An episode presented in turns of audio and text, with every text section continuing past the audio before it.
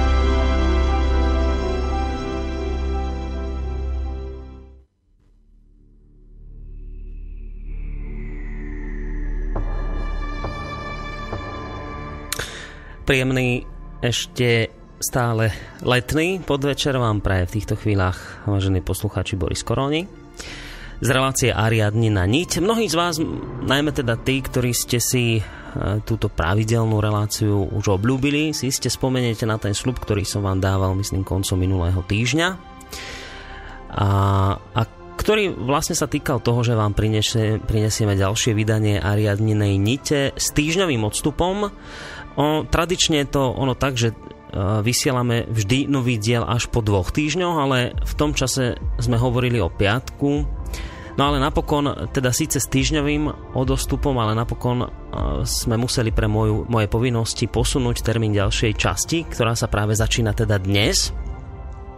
No a zároveň došlo ešte k jednej významnej zmene. Bežne totiž máva relácia 3 hodiny, ale dnes to bude o čosi kratšie vydanie, o hodinku menej.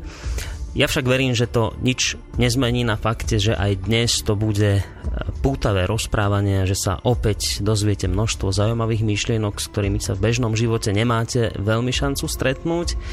No a pritom dovolím si tvrdiť, že ide o mimoriadne dôležité poznatky a cené názory, ktoré keby sme hádam vedeli v živote uplatniť, Značne by nám to pomohlo pri hľadaní východiska z labyrintu chorôb súčasného sveta. To je konec koncov aj ústredná myšlienka relácie Ariadnina Niť, ktorej stálym hosťom je vždy doktor Emil Páleš, vedec, filozof a predstaviteľ sofiológie, s ktorým sa vždy v rámci relácie Ariadnina Niť spájame prostredníctvom Skyblinky a ak nám opäť všetko praje a technika funguje, tak by sme ho mali mať v tejto chvíli na Skype. Pán doktor, počujeme sa? Áno, dobrý podvečer. Príjemný podvečer aj vám. Príjemný podvečer samozrejme aj vám, vážení poslucháči. My budeme veľmi radi, tak ako konec koncov v každom dieli tejto relácie, ak sa do, naše, do nášho rozprávania, do našej diskusie zapojíte aj vy. Bežne to teda býva tak, že tú prvú hodinku sa s hosťom rozprávam ja, teda je to len diskusia medzi nami dvoma. V tej ďalšej hodinke, druhej už môžete reagovať k téme, ktorú rozoberáme a v tretej časti uh, sa môžete pýtať na čokoľvek, čo aj povedzme nesúvisí s témou, ale keďže dnes máme túto zoštihlenú verziu, by som povedal dvojhodinovú, tak by som navrhoval takú vec, že prvú hodinu sa budem s Emilom Pálešom rozprávať ja k téme, ktorú vám už o malú chvíľočku predstavíme a v tej druhej časti, v tej druhej hodinovke tam už dáme priestor vašim otázkam a nemusia uh, súvisieť aj s touto témou. Pán doktor, súhlasíte s takýmto nápadom, návrhom? Môže byť? Áno, môžeme, koľko budeme potrebovať a potom Dobre. by mohli ísť otázky najprv také, ktoré súvisia s témou. Tak. Keď už také nebudú, tak potom ľubovoľné. Dobre, takže uh, tieto technické veci sme si vysvetlili. Samozrejme, vy už môžete, vážení posluchači, o tejto chvíle písať maily na adresu studiozavinač slobodnyvysielac.sk Telefónne číslo vám poviem, ale zatiaľ ho nevytáčajte. 048 381 0101 dostanete priestor na svoje otázky potom v tej ďalšej časti relácie. Keďže dnes máme e, to skrátené, tú skrátenú verziu dvojhodinovú, tak poďme naozaj v rýchlosti len preletieť, lebo to už, už to býva také pravidlo, že vždy si v úvode toho nového dielu len tak v skratke pripomenieme, čo sme riešili v tom dieli predošlom, takže naozaj len tak heslovite možno, pán doktor, čo sme spomínali v poslednej relácii? Teda tej, ktoré sme, ktorú sme mali minulý týždeň v piatok. V poslednej relácii sme hovorili o tej o, o tom, že ducha času môžeme uvidieť o, o, v tom, že do, každá doba, každá tá kultúrna epocha je akoby zjednotená akousi estetickou štýlovou jednotou ktorá akoby prenikala a dávala nejaký taký, taký punc všetkému, čo v tej dobe je križom cez vedy, umenia, filozofiu, náboženstvo, no, politické štruktúry. Hmm. Že je to čosi, nejaká estetická kvalita duševná, ktorá ako keby všetko zafarbila nejakou takou kvalitou a že to je vlastne ten duch času. My sme sa rozprávali aj o teda evolúcii, spomínali sme ju a mali sme uh, tendenciu teda pokračovať angelológii aj dnes, no ale potom v závere relácie som na vás vyťahol váš článok, kde ste sa venovali takej zaujímavej téme, ktorá vlastne tiež súvisí s evolúciou. A vtedy sme sa vlastne dohodli, že urobíme teraz takú malú výnimku a budeme sa uh, venovať dnešnej téme zaujímavej veci, ktorá podľa mňa v istom ohľade stavia povedzme, že Darwinovú teóriu na hlavu. No a to už sa vlastne dostávame k našej dnešnej téme, pretože vy v jednom zo svojich článkov, ktoré môžu naši poslucháči nájsť na vašej stránke www.sofia.sk, tak v, jednej, v jednom zo svojich článkov tvrdíte takú veľmi zaujímavú myšlienku, ktorá mňa zaujala a som rád, že teda máme možnosť teraz sa o tom hlbšie porozprávať. No a tá vaša myšlienka je taká, že e, vy tvrdíte, že, že človek sa nevyvinul z opice, ale že to bolo presne naopak a že opica sa vyvinula z človeka. Dobre to chápem? O, áno, v podstate áno. Akurát, že všetko treba opraviť. Aha. Že nie sú to opice, ale ľudoopy, čo je trochu iný presný termín, lebo opice sú napríklad, to sú všetky tie aj nejaký makák a neviem čo. A ľudoopy, to sú tie najväčšie opice, to je iba orangutan, gorila, šimpanz. To už sú také opice, ktoré sú akoby skoro jak ľudia. Aha. A, čiže nie opice, ale ľudopy. Nie je to moja myšlienka, ale bola to myšlienka už predo mnou iných ľudí a teraz je to myšlienka vlastne vedcov, ktorí na to prišli. Len, len niektorí sme to vedeli skôr. A tretie je, že to nestavia celkom, teda to není vyvratenie Darwinovej teórie, len, len ju to čiastočne ako skoro, skoro ako keby postavila trochu na hlavu e, tú, tú, tú poslednú fázu vývoja človeka, tých posledných 7 miliónov rokov, mm-hmm. kedy teda sa z tých ľudoopov mal vyvinúť človek, tak to sa akoby prevratilo trochu na hlavu. Ale není to, není to nie je to vyvrátenie toho, že by teda neexistovala tá Darwinová selekcia v prírode a vývoj, ale, ale skôr je to taký nápadný znak, ktorý, ktorý zase upozorňuje, že okrem tej Darwinovej myšlienky v prírode a pri stvorení človeka pôsobí niečo ešte celkom iné, o čom Darwin vôbec netušil. Mm-hmm. A my sa o tom budeme rozprávať na našej dnešnej témy. To, čo ste stihli povedať k tejto téme v tom predošlom dieli, bola taká tiež zaujímavá vec, keď e, tvrdíte, že vy ste vlastne v tejto téme zajedno s krovákmi, teda s tými najprimitívnejšími kmeňmi na Zemi, ktorí vlastne tvrdili a tvrdia vlastne toto isté. No a e, takisto v tom svojom článku spomínate, že ak by ste sa opýtali akékoľvek prírodnej kultúry alebo prírodného národu, tak vlastne on vám povie alebo potvrdí tiež túto teóriu. A možno tak na úvod, že čím si to vy vysvetľujete? Ako je možné, že tieto primitívne kmene majú, majú takúto vedomosť? No, to je pekný začiatok, že nie, že niektorí sme to vedeli skôr, mm-hmm. ale že vlastne od tých najstarších čias sa, sa to vlastne vedelo, to, čo teraz objavila veda ako niečo prevratné. A, lebo Krováci sú považovaní za úplne najprimitívnejší nejaký ten starý kmeň, že tam niekde v Afrike, odkiaľ malo prísť ľudstvo, tak, že tam oni sú tí najprvotnejšia forma, čo iba sú zberači nejakých korienkov a tak v tej púšti v Kalahari a že majú najstarší jazyk, ktorý ešte sa podobá na nejaké tie zvukomalebné slova a tak. A, a ja mám rád ich mytológiu, lebo tam je niečo také, že často uh, sme sa smiali aj s manželkou, že, že, že vlastne že s tými krovákmi si ja rozumiem, a neboli to len oni, to, to boli aj čo Aztekovia a mnohé tie národy, že oni sa zhodovali na tom, že keď ste sa ich opýtali, že čo to tu lezú po stromoch, tí šimpanzi a orangutani a tak, tak oni vám jednotne hovorili, že no tak to vieš, to sú bývalí ľudia, ktorí sa prestali modliť. A na to mali rôzne mýty, že tí krováci hovorili, že to sú E, že oni to boli, kedysi sme boli všetci ľudia, ale títo nedokázali vysloviť meno svojich stvoriteľov, nechceli ich uctievať a preto boli zavrhnutí a stali sa z nich ľudopy. A takto to bolo aj nemastecké mýty, že, že bolo nejakých niekoľko ľudstiev už pred nami, ale boli zavrhnuté Bohom a, a z jedného z nich vznikli opice. Čiže vlastne v starej mytológii, a to je vlastne tá moja parketa, že ja akoby tam hľadám určité zlaté zrná pravdy a tie mytológie rozprávajú o tom, že neexistovala vlastne iba evolúcia, tak ako to e, videl Darwin, že sa to stále vyvíja niekam hor, nahor k nejakým dokonalejším formám, mm-hmm. ale že aj devolúcia, že vlastne tu boli úpadky, že môže sa udiať niečo, že sa degeneruje druh.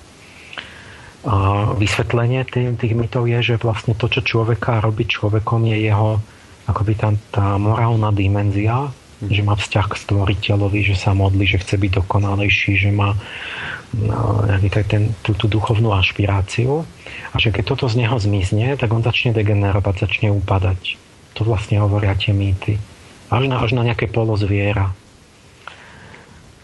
tak je to aj v Koráne, čiže vlastne každý moslim by mal, by, by mal tomu veriť, že tam mi Mohamed hovorí, že Boh preklial tých, čo nedodržiavali prikázania a tí sa premenili a premenil ich na opice.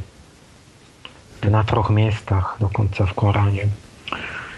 Čiže toto to je nejaká tradičná predstava mytologická, na ktorú teraz no, ako na ňu prišli? Je pravdivá? No, to, to sú, ešte trošku vás to nejaké také intuície, ktoré, ktoré ľudia nejak tak cítili, uh-huh. že tak toto predsa je nejakou inou cestou. A potom, keď prišla tá moderná veda, tak tá si povedala, že tak to sú blúdy, to sú vymysly, to nie je ničím podložené a my zistujeme, že to je vlastne inak. Uh-huh. A, nie, tak sa to bralo, že to, to sú nezmysly mýty. Do, ja, ja vás len trošku, trošku preruším, aby som, uh-huh. či som to správne pochopil, že, že v tých mýtoch povedzme už tých krovákov, alebo v Koráne, alebo u Aztékov, že tam sa tvrdilo, vy ste povedali takú myšlenku, že, že, z tých, že boli predtým ľudia a oni tým, že odmietli byť povedzme vďační, alebo odmietli sa modliť, že boli vďační za svoje stvorenie, ako keby stratili tú duchovnú podstatu, tak vďaka tomu zdivočeli? Nie za to, že stratili vzťah s Bohom alebo s nejakou duchovnou dimenziou. Uh-huh.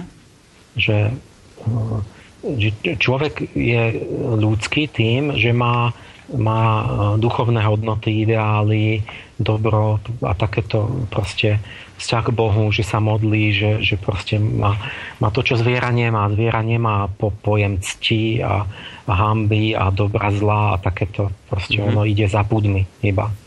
A človek má niečo vyššie v sebe, to je tá jeho duchovná duša, a, ktorá sa anima intelektíva v stredoveku, ktorá je taká, že je to vyšší princíp než tie púdy, pomocou ktorej on sa môže seba ovládať, prekonávať tie púdy. Mm-hmm. Čiže on môže napríklad hrdinsky umrieť pre pravdu alebo pre nejakú náboženské presvedčenie, tak ako múčeníci.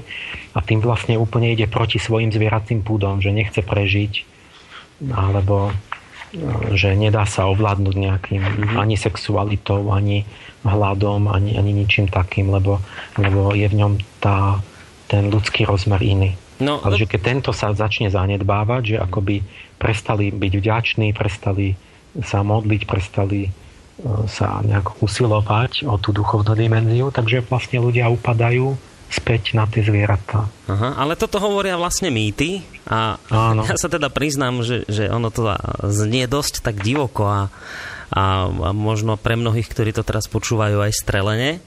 Ono by to asi chcelo nejaké, povedzme, že vedecké dôkazy, lebo stavať to len na mýtoch, to by asi stálo na, na vode, ako sa hovorí.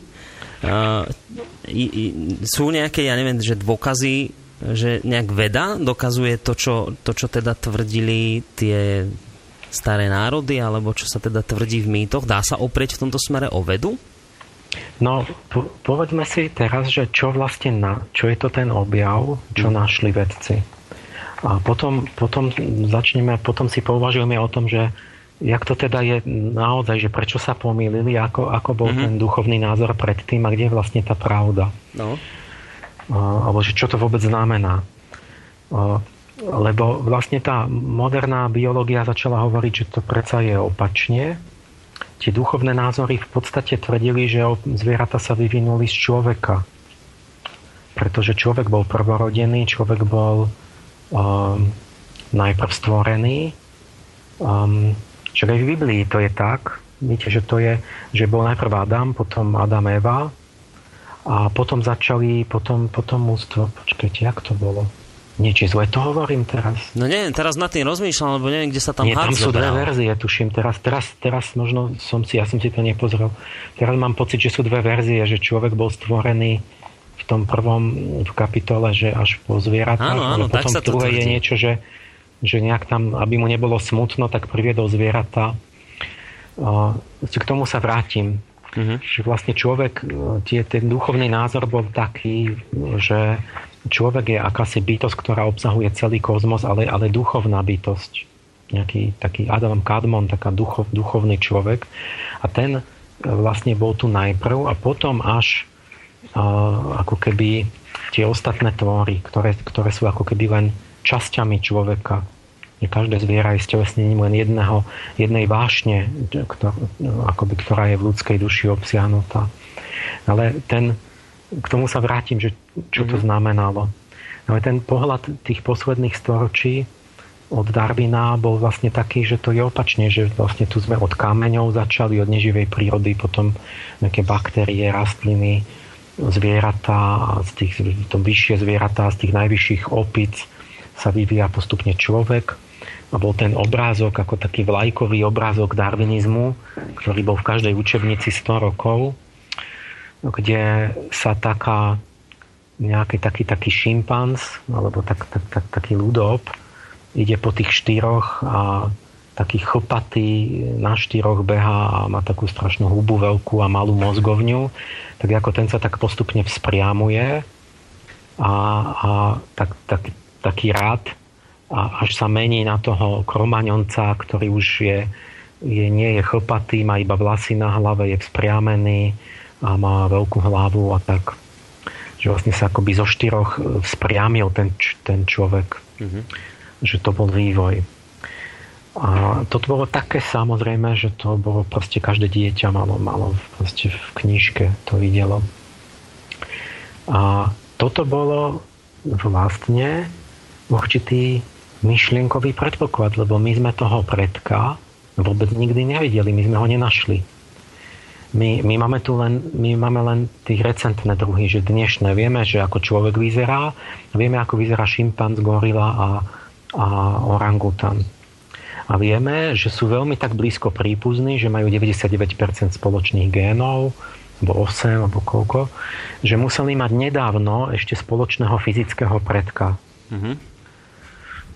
Um, a ako vyzeral ten predok. A toho sme nenašli, lebo to veľmi ťažko sa hľadajú tie zvyšky tých, tých hominidov, tých predkov človeka. Tých, tých je zopár iba. A vraj by sa na jeden stôl dali všetky, ako na veľký stôl po, po, položiť tie, tie kosti a tie letky. tak, tak bolo samozrejme, že to bol nejaký ten, ten spoločný predok, že to bol podobný tomu šimpanzovi a že z neho sa potom vývojom smerom nahor spriamil ten, ten človek. Mm-hmm. A, a, a prečo to bolo sa, jak sme to vedeli, keď sme nemali tú kostru?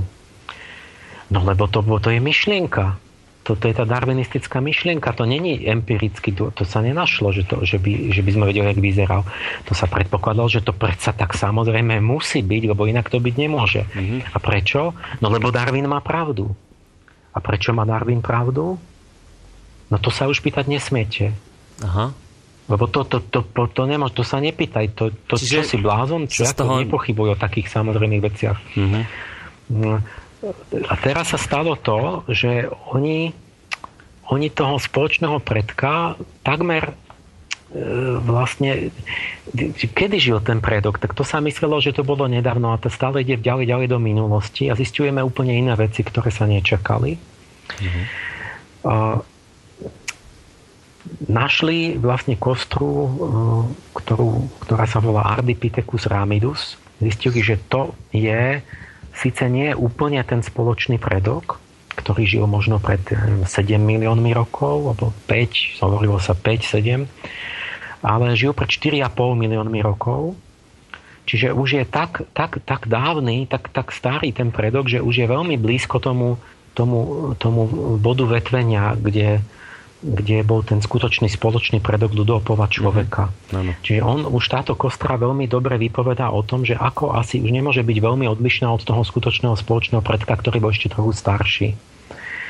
A teraz už tým, že sa posúva ďalej, našli tu Lucy a Australopitheka a neviem čo, tak stále sa to posúvalo 100 e, tisíce rokov, potom milióny rokov dozadu. Tak teraz už vlastne sme našli fyzicky vlastne toho skoro predka, a fyzicky vidíme tú kostru a vidíme, že vyzerá inak, než sa predpokladalo. Mm-hmm. Ako? No, a, a toto je ta, tak, tak veľký objav, že to 50 odborníkov skúmalo posledné 10 ročia a v roku 2009 v oktobri v časopis Science, čo je ten taký špičkový e, časopis, tak tam bolo zvláštne číslo venované len tomuto Ardipitekovi ako najväčší objav proste o, o vývoji človeka, ako neviem za akú dobu. Mm-hmm. A vysvetlo, vlastne teraz už sa ukázalo, že už sa nedalo zapierať, že je to vlastne inak. A že ten spoločný predok sa nepodobal viac tým ľudovpom, ale viac človeku. A to znamená, že mal viac tých jednotlivých znakov spoločných s človekom, než s tými ľudovpmi. Tá kostra už hovorí o tom skutočnom vzhľade a to znamená, že ľudská forma bola pôvodnejšia než forma gorily alebo šimpanza, že tam bola skôr. Keď ešte gorily a šimpanzi neboli, Aha. tak tam bolo čosi, čo bol skôr človek. A, a preto vlastne ten jeden Owen Lovejoy, čo bol jeden z tých vedúcich odborníkov, že to skúmali, teraz ho citujem, že to nehovorím ja, on hovorí, že výskum Ardyho naznačuje, že ľudia sú oveľa pôvodnejší v evolučnom zmysle než súčasné veľké opice ako šimpanzi a gorily, ktoré sa ďalej vyvíjali z chýbajúceho článku. V istom zmysle hovoríme, že stará idea, že sme sa vyvinuli zo šimpanza, je totálne chybná. Je vhodnejšie povedať, že šimpanzi sa vyvinuli z nás. Čiže ten obrazok je blbo. Ten je opačne. Mm-hmm. O, nebolo to tak, že sa ten chlpatý štvornohý tvor vzpriamil na človeka, ale udialo sa opačné. Tam bol nejaký vzpriamený tvor, ktorý sa začal hrbiť, chlpateľ, zdivočel, narastla mu veľká papula a klesol na štyri a premenil sa na ľudópa.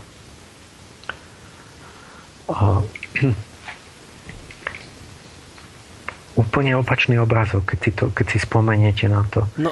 Uh, on síce nebol, nevyzeral tak presne ako my, napríklad mal teraz tie konkrétne znaky. Toho Ardipiteka teraz idete menovať? Toho Ardipiteka, uh-huh. no. Že on nemal veľkú mozgovňu. Nemal taký veľký mozog ako my, uh-huh. čo je dnes výrazná ľudská črta. Ale mal veľa iných ľudských črt, hlavne tú spriamenú chôdzu, Čiže chodil Lebo, po dvoch nohách? Áno, už mal pánvu a tie kosti uspôsobené tak, že chodil vlastne v spriamenie, aj keď bol aj dobrý lezec, že povedzme vedel palcom na nohe chytiť konár, sa, sa chytiť tak, jak rukou sa chytíte. Mm. Takže žil ešte v lese, ale mal, mal väčšinu znakov v podstate už ľudských, takže a napríklad chrup je výrazný e, ako zuby. To je výrazný znak pre paleontologov. Tým samcom tých súčasných veľkých opic ako gorile, keď pozriete im na, na čelus, tak im hrozivo trčia očné zuby. Mm-hmm. Sú také tie trháky, také, také Áno. divoké zuby, ktoré ceria pri tých súbojoch, ako vyceria zuby a vyhražajú sa tomu druhému samcovi takéto zuby to sú znakom pohlavného dimorfizmu, čiže robia ten rozdiel medzi samcom a samicou, pretože samica nemá tie zuby, alebo ich má menšie trochu. A súvisia s tým, že tí samci sa bijú, to sú vlastne také zuby agresivity, tie, tie trháky alebo očné zuby. No, akoby podľa astrologie je to marsický zub vlastne. A človek je, má ho len tak trošku že ani to nevidíte, len trošku, tak trošku tá špička trčí viacej toho očného zubu nad, nad tie stoličky. Ano. A ten Ardipithecus má tiež takýto e, viac ľudský chrup, že trošku mu ten očný zub trčí viacej než človeku, ale, ale vôbec to nie sú tie, to tie šialené trháky, ako majú tie, tie, tie, tie veľkí ľudopy. Mhm. A my vieme z, zo štúdia tých opičích tlúb a tak, tí biológovia to vedia, že čo presne všetko znamená, že, že toto je spojené s agresivitou a s promiskuitou v opičej tlupe, že to je spôsob života, že tam, kde sú, uh, opice žijú v tých skupinách, v tých tlupách a sú rôzne typy organizácie tých tlúp a že tieto uh, agresívne znaky tie, tie hrubé, robustné znaky, tie, tie trhavé zuby a tie očné valy a také tie, tie gorily majú, že majú taký hrebeň kostený, takú silnú lepku, tak, že to je spojené s takým tým divo, s takou divokou skupinou, tlúpou, kde, kde sú agresívni samci, bojujú, jeden samec je agresívny, ostatní sa stanú takí poskoci, proste vyzerá to ako v mafii, ako v Chicagu, že jeden je Al Capone, a ostatní sú poskoci, ktorí posluchajú a posluhujú mu a keď niekto si dovolí, tak toho zbijú. Uh-huh. A, a tento dominantný samec má hárem obyčajne a kde tie samice má, že on má všetky samice a tí ostatní samci nesmú, uh-huh. keď im nedovolí. A je to také na takej, na takej mm, púdovej sile, že, že no, tak, tak, také, také, a teraz to, že človek má ten očný zub malý, ten chrup, to je známka toho, že má miernu povahu a tak že je schopný komunikovať, spolupracovať, myslieť. A, že nie a je taký a... bojovný ako, ako tie ako? druhy? Že nie je taký bojovný? Pudový? Áno, že nie je taký surovec, agresívny, Aha. že člo, človek vlastne tým urobil pokrok, že vlastne ten duchovný článok, tak jak to je o tej duchovnej duši, že vlastne tá schopnosť myslenia a spolupráce a takého toho mierneho že sa vieme porozprávať namiesto toho, aby som hneď bol agresívny a zbil niekoho, že zvyťazí ten silnejší. Takže začala vyťaziť vlastne komunikácia, myšlienka, spolupráca tak.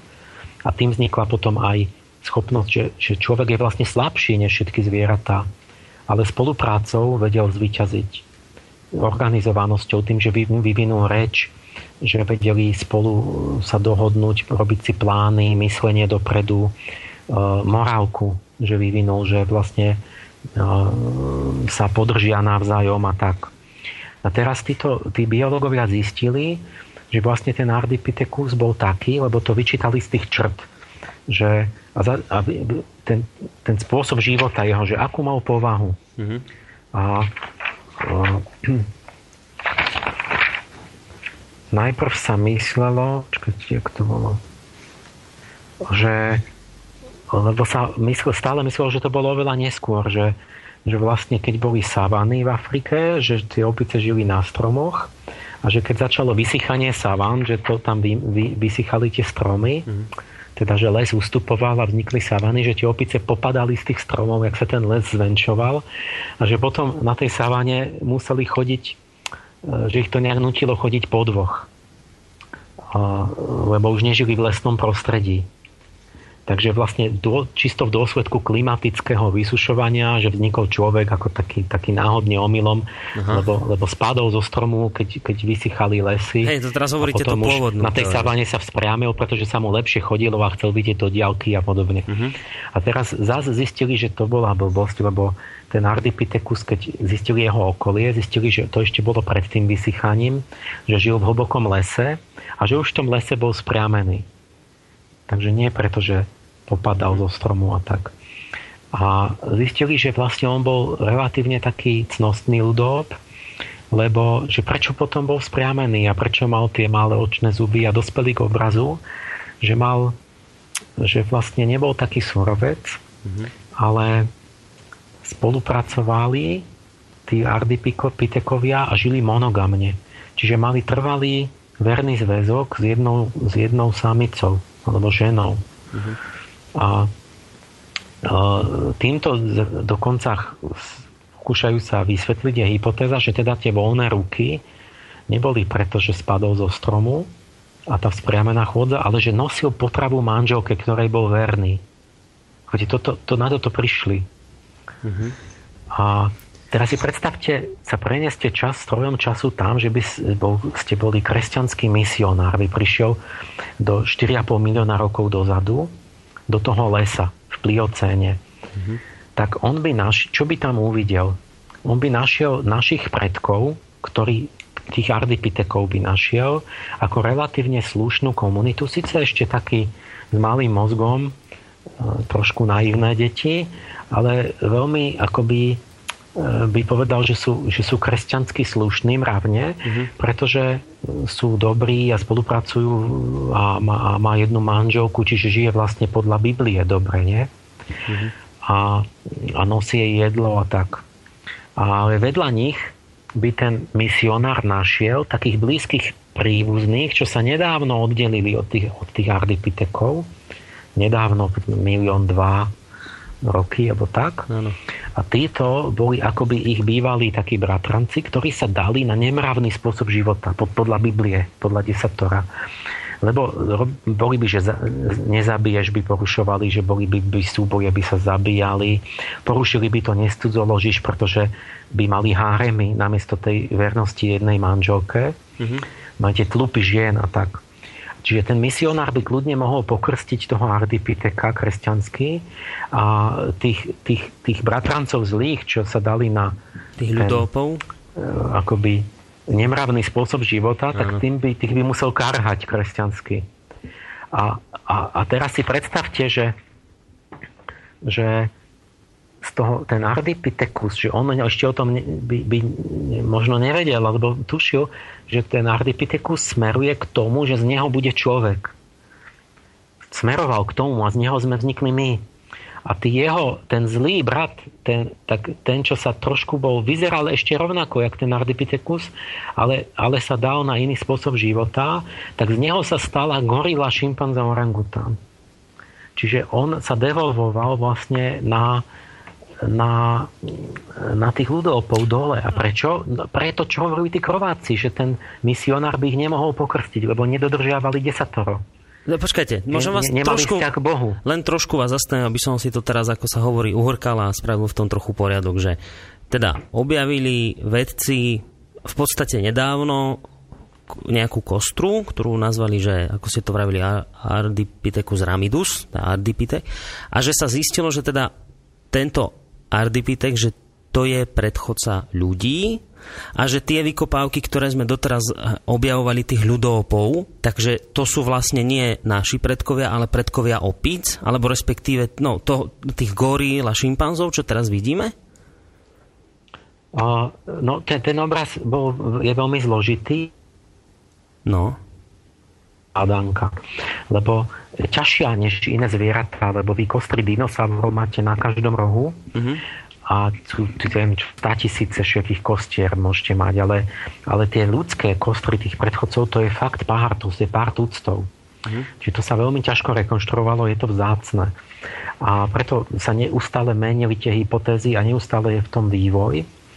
A tam sa opakoval stále jeden motív, ktorý si treba uvedomiť teraz, že, že pred 150-160 rokmi začal tento výskum, keď, keď to vlastne v tom čase Darwina. Mm-hmm. A ľudia si predstavovali, že sme sa vyvinuli z nejakého divokého, z nejakého divokého ľudopa. Agresívny súrovec, proste ten chopatý, brutálny, proste objavili kostru neandertalca. Nie, že neandertalec je oveľa robustnejší, má, je zavalitejší, silnejšie kosti, tvrdé, e, také, také tie nadočnicové vály a, a chlpatý a ako taký, taký súrový človek. A a toto tak bolo, že, že neandertálec je náš predok, že ešte nedávno sme boli, boli sme divé šelmy vlastne. Mm-hmm. A týmto sa potom stále argumentovalo politicky, lebo to je ten sociálny darwinizmus, že keď boli vojny svetové, tak sa hovorilo, no však tie púdy v človeku, že človek ešte nedávno, predvčerom, bol neandertálcom a vlastne ešte s tým kiakom si rozbijali hlavy proste do krvi a tak. Mm-hmm a že toto je náš pôvod, naše, naše, že z toho vznikli, že my v podstate sme neandertálci, nejako nedávno kultivovaní s takým náterom tej kultúry, že ako nejaká mravnosť, že by mala byť, ale tam dole je ten kotov púdov, tam je ten neandertálec v tom mm-hmm. našom podvedomí, Jasné. v tých, tých génoch. A, a to je nedávno preto, lebo neandertálci vyhynuli pred, ja neviem, 30 tisíc rokmi. Nedávno z geologického hľadiska. A, a teraz ale vysvetlo čo, jak ide ten výskum ďalej a ďalej, tak stále sa deje taká vec, že vysvetlo, že bacha, pozor, máme už tie molekulárne hodiny a tak, neandertálec vôbec nie je predkom človeka. E, to, je to samostatná vetva a nikdy sa z neandertálcov nestali ľudia. Ale, ale z koho teda pochádzame? A zistilo sa, že žil e, už pred neandertalcom, neviem, 50 tisíc rokov, alebo koľko, tzv. heidelberský človek, ktorý bol oveľa jemnejší a, a tak, a že z neho bol človek, ale iná vetva toho heidelberského človeka sa vyvinula na neandertalcov. Čiže zrazu sa ten obraz zmenil tak, že vlastne z nejakého relatívne slušného predka človeka, ktorý sa vyvíjal ďalej k, k nám, E, vlastne sa, sa zopsuli tí neandertálci. Uh-huh. Že zosuroveli. Tak sa povedalo, no tak ten heidelberský človek, tak vlastne je to staršie, ale pred ním bol ten, ja neviem čo, homo erectus a tam bol ten surovec. Aha. To bol ten, ten opičí človek. Uh-huh. Nedávno, ešte trošku dávnejšie, tak, tak je to čo 100-200 tisíc rokov.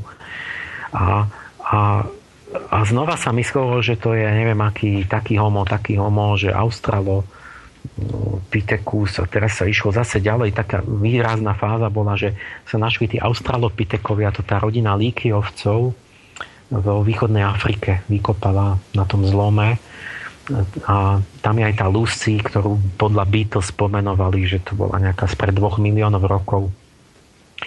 A znova to tam bolo tak, že boli dve vetvy. Takzvaný graciony, čiže jemný, australopitekovia, že majú jemné, krehké formy a tzv. robustní, s tými, s tými tvrdými kostiami a takí surovci. A teraz sa e, zase hovorilo, no tak tí, tí, tí, tí, tí suroví australopitekovia tak boli pôvodní, mm-hmm. a, lebo to je ten základ, tá, tá zvierackosť a potom sa z nich začali zjemňovaním vyvíjať tí graciony, tí, ktorí potom išli až na človeka. Lenže ten fosílny záznam ukázal opačné, že tí gracióny tam boli najprv tí a tí, tí robustní, tí surovší boli po nich. Aha. Tak jak sa mohol vyvinúť ten jemný z toho hrubého, keď ten hrubý bol neskôr?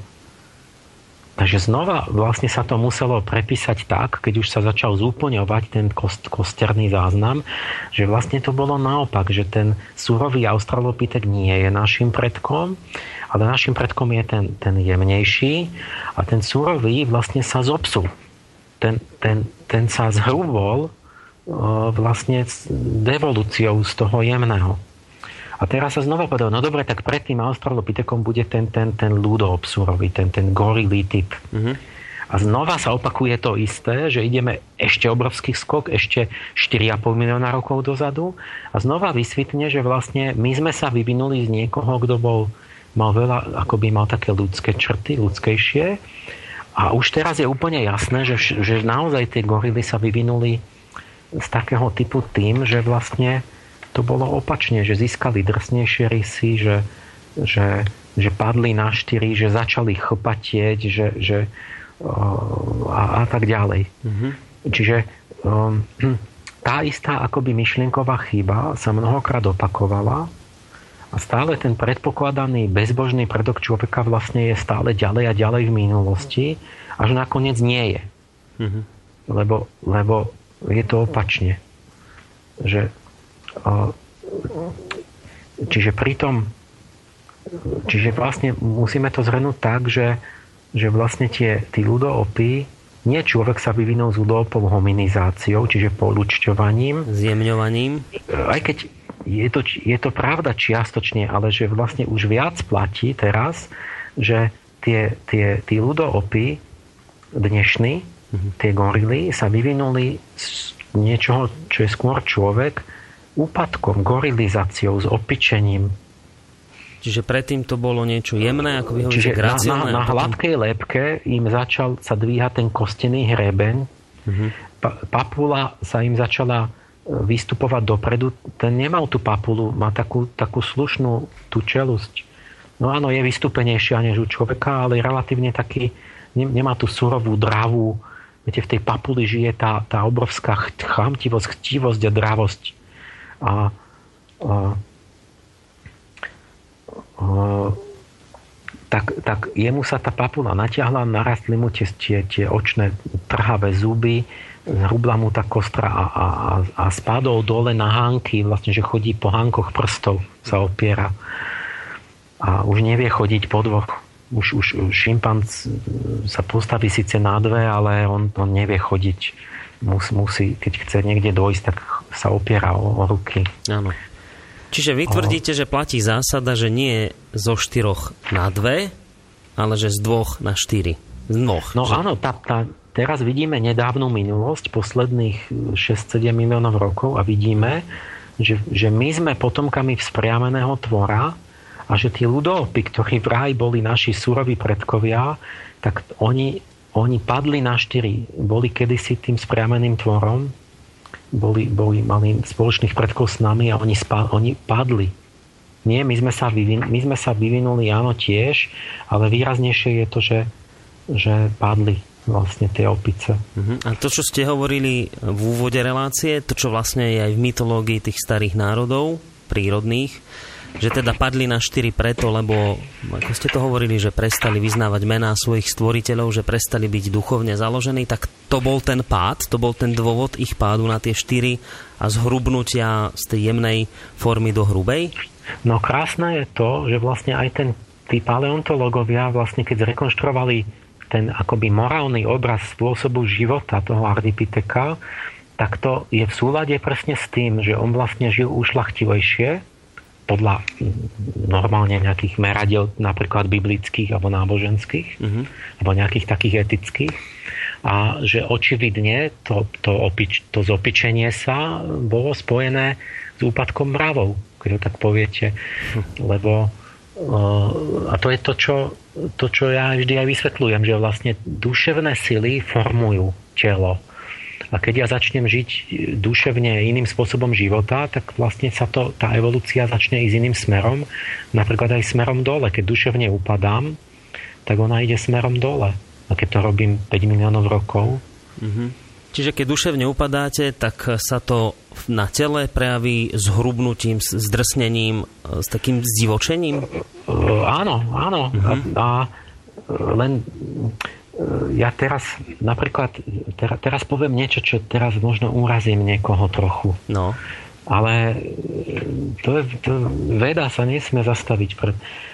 Uh, Franz Boas, bol antropolog, to už pred 100 rokmi, on si všimol jednu vec, že, že existuje niečo ako duch miesta, ale nikto nevie, prečo to tak je že keď sa stiahovali emigranti do Ameriky, to mám ako príklad, že sa im menia lepky že tam v tej Amerike je niečo, že už po prvej generácii, čo nemôže byť nejaká mutácia hneď alebo niečo, niečo tam je, nejaký faktor, ktorý spôsobuje, že už hneď tí ich synovia a vnúci mali lepky iné, že keď tam prešiel Talian alebo nejaký Švéd mm-hmm. alebo Slován, tak zrazu jeho deti majú niečo akoby americkejšiu formu lepky. Mm-hmm. Podobnejšiu tým pôvodným obyvateľom Ameriky. A čiže to, tu je nejaká plasticita, ktorá je záhadná, že vlastne sa mení lepka napríklad v Amerike. A nechcem teraz, ale a, že ja to chcem povedať slušne, ale chcem povedať pravdu. Že to je veľmi jemné, mňa veľmi zaujíma fyziognomia a význam, že čo znamená dobrý typolog, vie presne hoci akú vrázku máte niekde na čele, presne vie, čo to je aký znak duševný.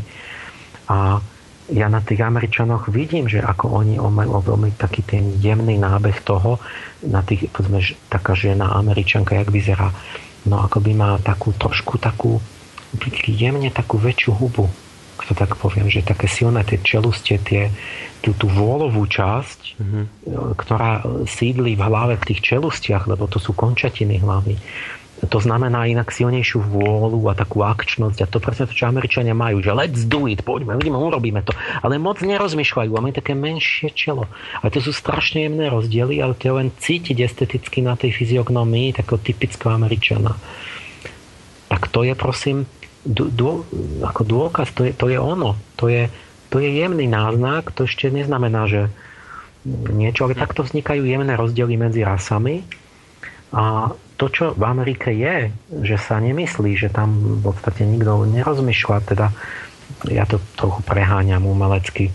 Mm-hmm. Na tom východnom pobreží plno ľudí, rozmýšľa sa veľa inteligentných ľudí, ale, ale tá, tá, ten priemer, tá, tá masa, to, to, jak sa to začína posúvať, ten priemer, že priemerne už ten, ten Američan v podstate neargumentuje, ale huláka.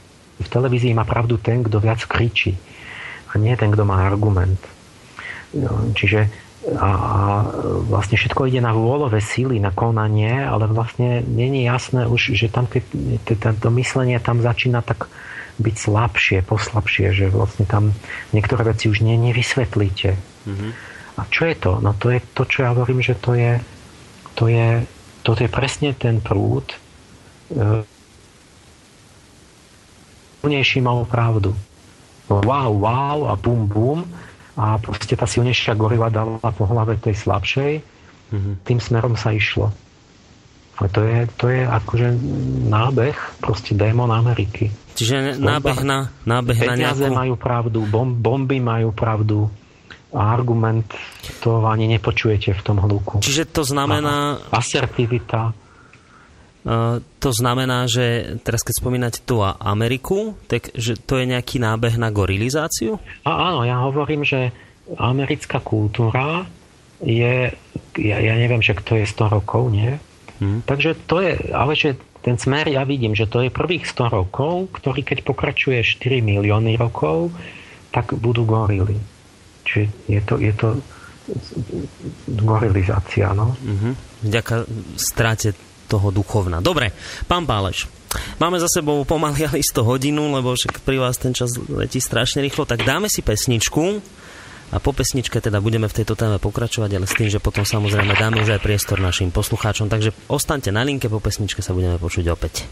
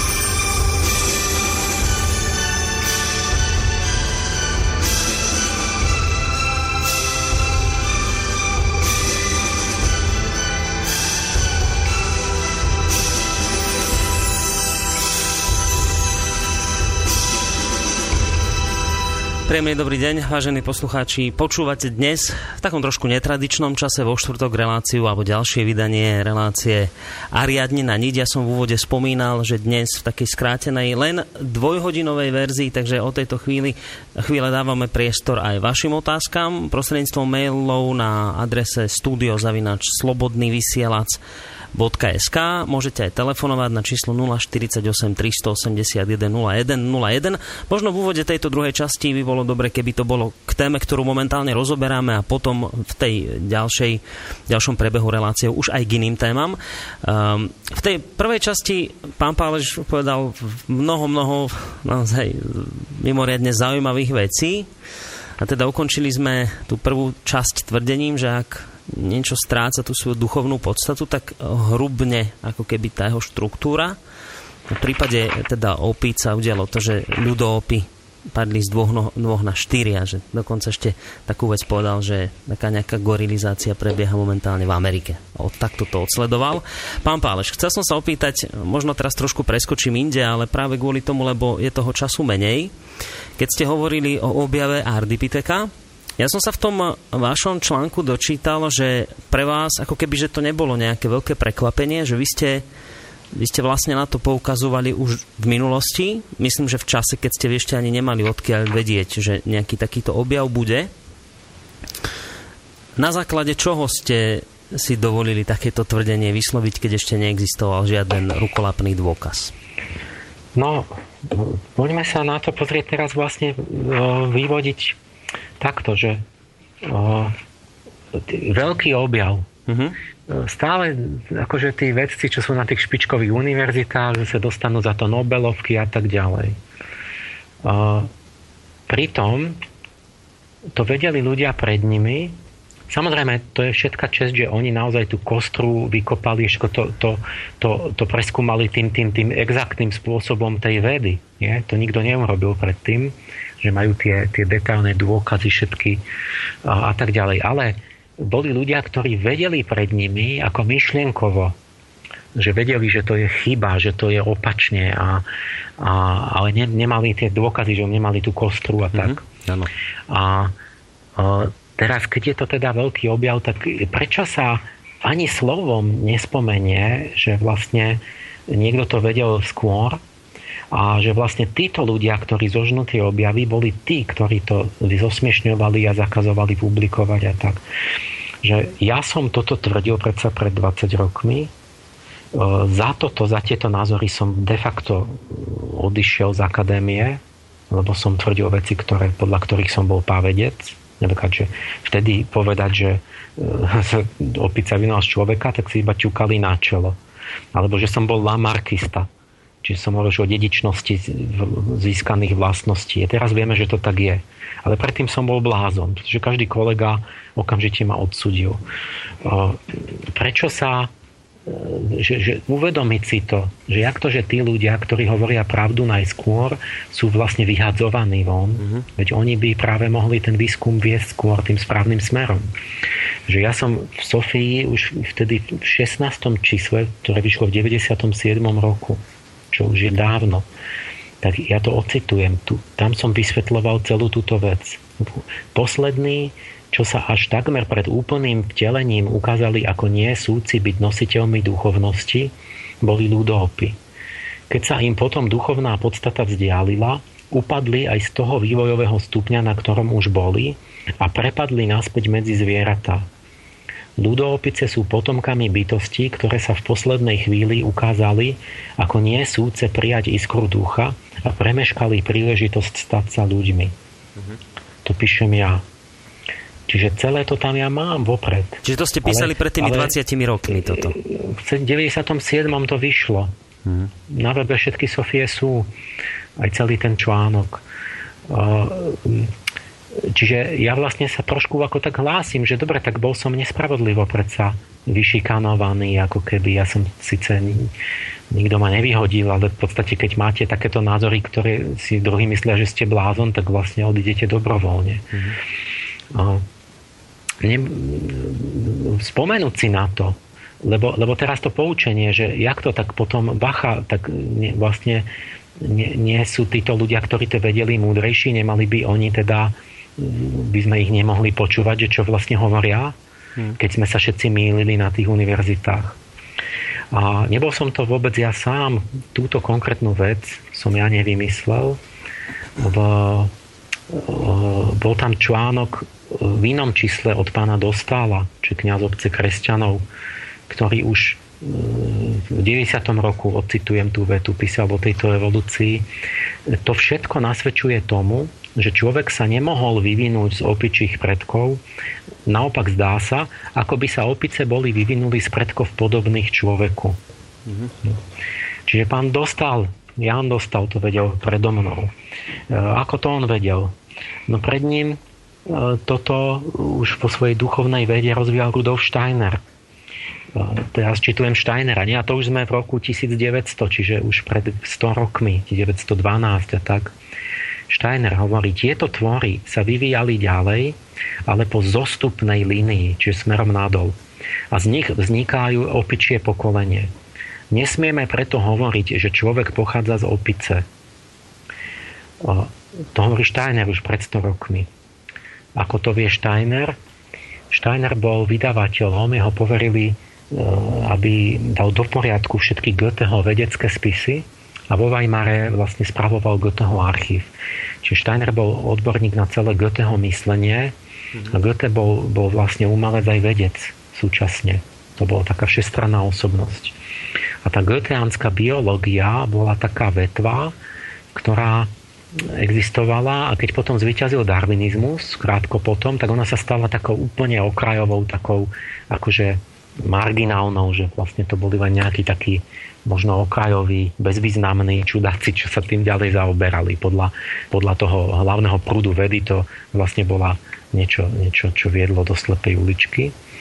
Ale nikto tomu nerozumel v skutočnosti. Ale nejakí ľudia, takíto okrajoví, že ako povedzme tá Steinerová antropozofia, ktorú ale pokladali za náboženstvo, že vlastne to je nejaké také ezoterické učenie, alebo nejakí ojedineli antropológovia ako Gehlen alebo uh, ďalší akoby stále vedeli o tých myšlienkach alebo nachádzali nejaké veci, ktoré tomu naznačovali. Mm. A ja poviem teraz tri príklady, uh, že na čom napríklad bolo vidieť, že to musí byť nejako inak celé. A že, sa to, že to tí darwinisti nechceli vidieť, lebo tam tá paradigma, tá myšlienka, jednoducho, čo sa im nehodilo do toho darwinizmu, tak to sa tvárili, že to ako nie je. Ale krásny príklad pochopiteľný je napríklad toto, že už Goethe hľadal prarastlinu a prazviera ako, ako, nie ako, ako fyzického predka, ale ako duchovný právzor, pretože vlastne bol biolog idealista. A on vlastne pochopil pri tom hľadaní prazvieraťa ten starý duchovný názor, že vlastne tým prazvieraťom je človek. Že človek je, predstavuje harmonický stred všetkých zvierat.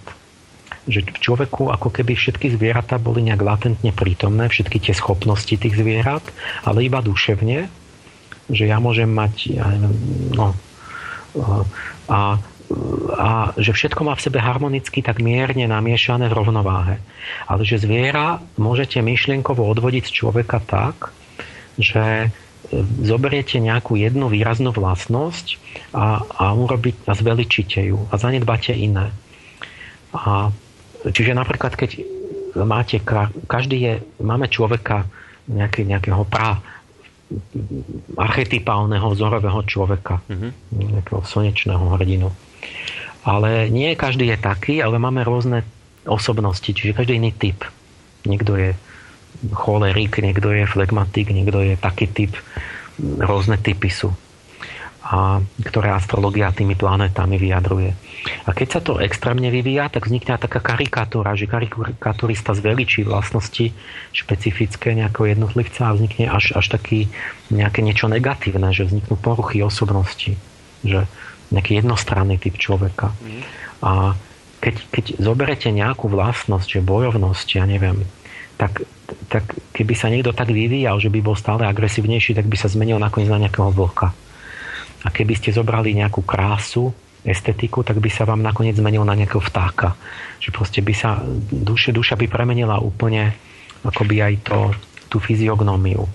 No, takýto je ten, ten, ten pohľad tej duchovnej biológie, že vlastne tu je archet, duchovný archetyp je človek a on zostáva človekom tým, že má všetky tie zvieracie vlastnosti vo svojom tom astrálnom tele namiešané rovnovážne, ale neupadá do žiadneho extrému. A preto človek je akoby taký všestranný živočík, že nič extrémne, všetko má, ale všetko len tak mierne. A každé zviera sa špecializuje na niečo, v tom je dobre, ale iné veci robiť nevie. Mm. Takže vy keď zoberete napríklad ľudský chrup, tak zistíte, že, že ľudské zuby sú prapôvodný archetypálny tvar zubov u cicavcov. Že vlastne ľudský chrúb je akoby pravzor. Je, na, pôvodný.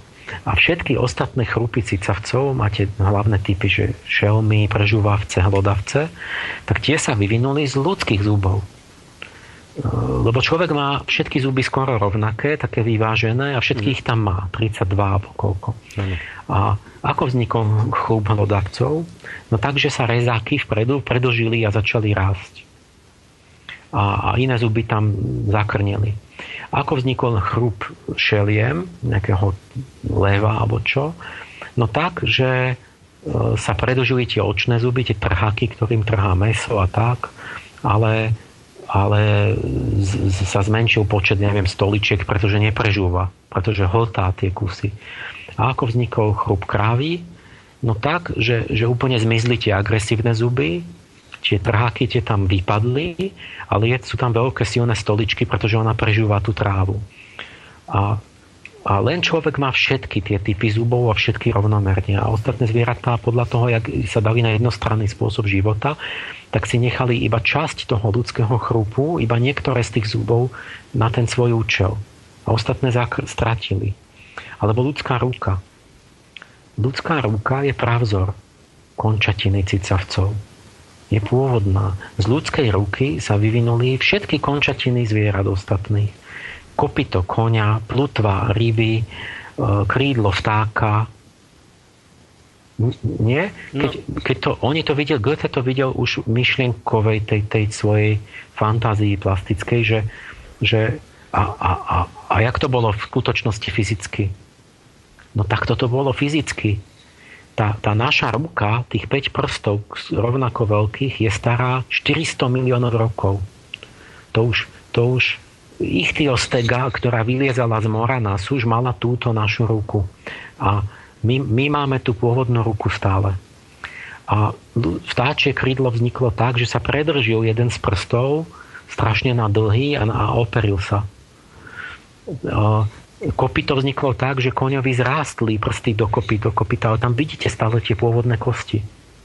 Rybia plutva vznikla tak, že sa začali tiež premieňať e, tie prsty a zmožovať články a tak, a, ale tam, tam stále vidíte tie pôvodné kostičky zápestné a to, že to, bola, to pôvodne bola tá naša ruka.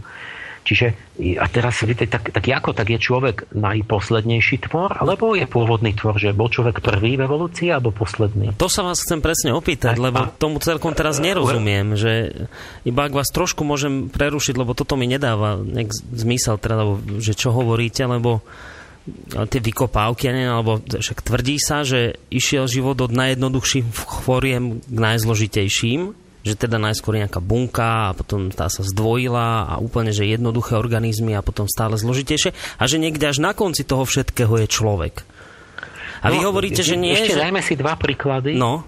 A potom si povieme nejakú vyriešenie toho, že jak je to s tou líniou v tej evolúcii no. po, po nejakej pesničke. Že ešte, ešte jeden príklad, kde to bol tuším Louis Bolk, ak sa nemýlim, nejaký holandský biolog z pred 100 rokov a ten si toto všimol, lebo skúmal embryá šimpanzov čo ešte sú nenarodení, alebo práve narodení, alebo taký 7-mesačný plod šimpanza, tak predčasne narodený. A keď v knižke som dal obrázok toho narodeného šimpanza, keď, keď on videl toto, tak on vlastne tam máte úplne mu udrelo do očí, že ten maličký šimpanz vyzerá ľudsky. Že to je ľudské dieťa. A, a lebo, lebo ako vyzerá? Spriamene si tak sedí, drží hlavu hore, nie je chlpatý, ale má iba vlasy na hlave a inak má tvár jak človek, že má nepokrytú srsťou.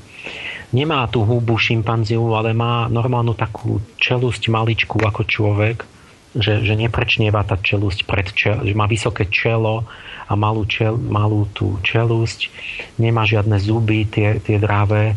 A potom, jak sa vyvíja ten malý šimpanz, a ešte sa inteligentne a veľmi zadumane pozerá, hovorí ten Bók. Ako keby to bolo nejaké inteligentné ľudské dieťa. A, a potom sa deje to, že začne sa zarastať chopami, začne chodiť po štyroch, naťahne mu sa tá huba a vyrazia mu tie vražedné ako očné zuby z, z, z tej, z tej huby a že sa, sa zopičí. Mm-hmm. A aj to vedomie je také, to zase mi rozprával jeden tento goetheánsky biológ Wolfgang Schaap, ktorý je podľa mňa vynikajúci biológ, ktorý chápe biológiu duchovne.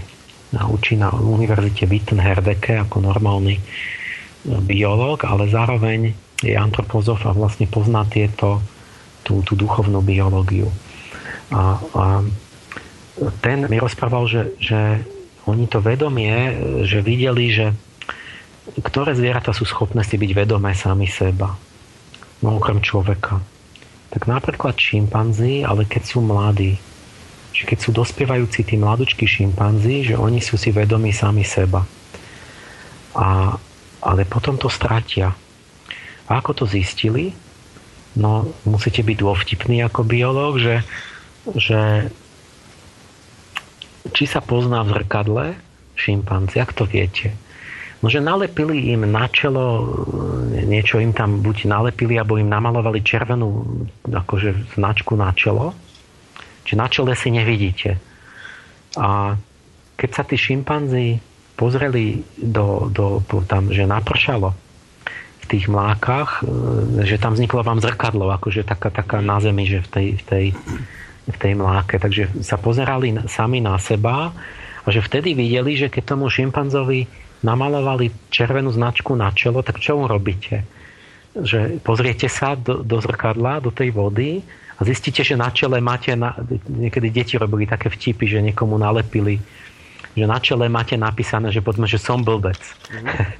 Nie, že, že ale neviete o tom. Tak, tak, tak sa chytíte a dáte si to dole z čela lebo viete, že ten odraz v tej vode, že to ste vy, že to je odraz, že to nie je druhá, druhý, druhá opica.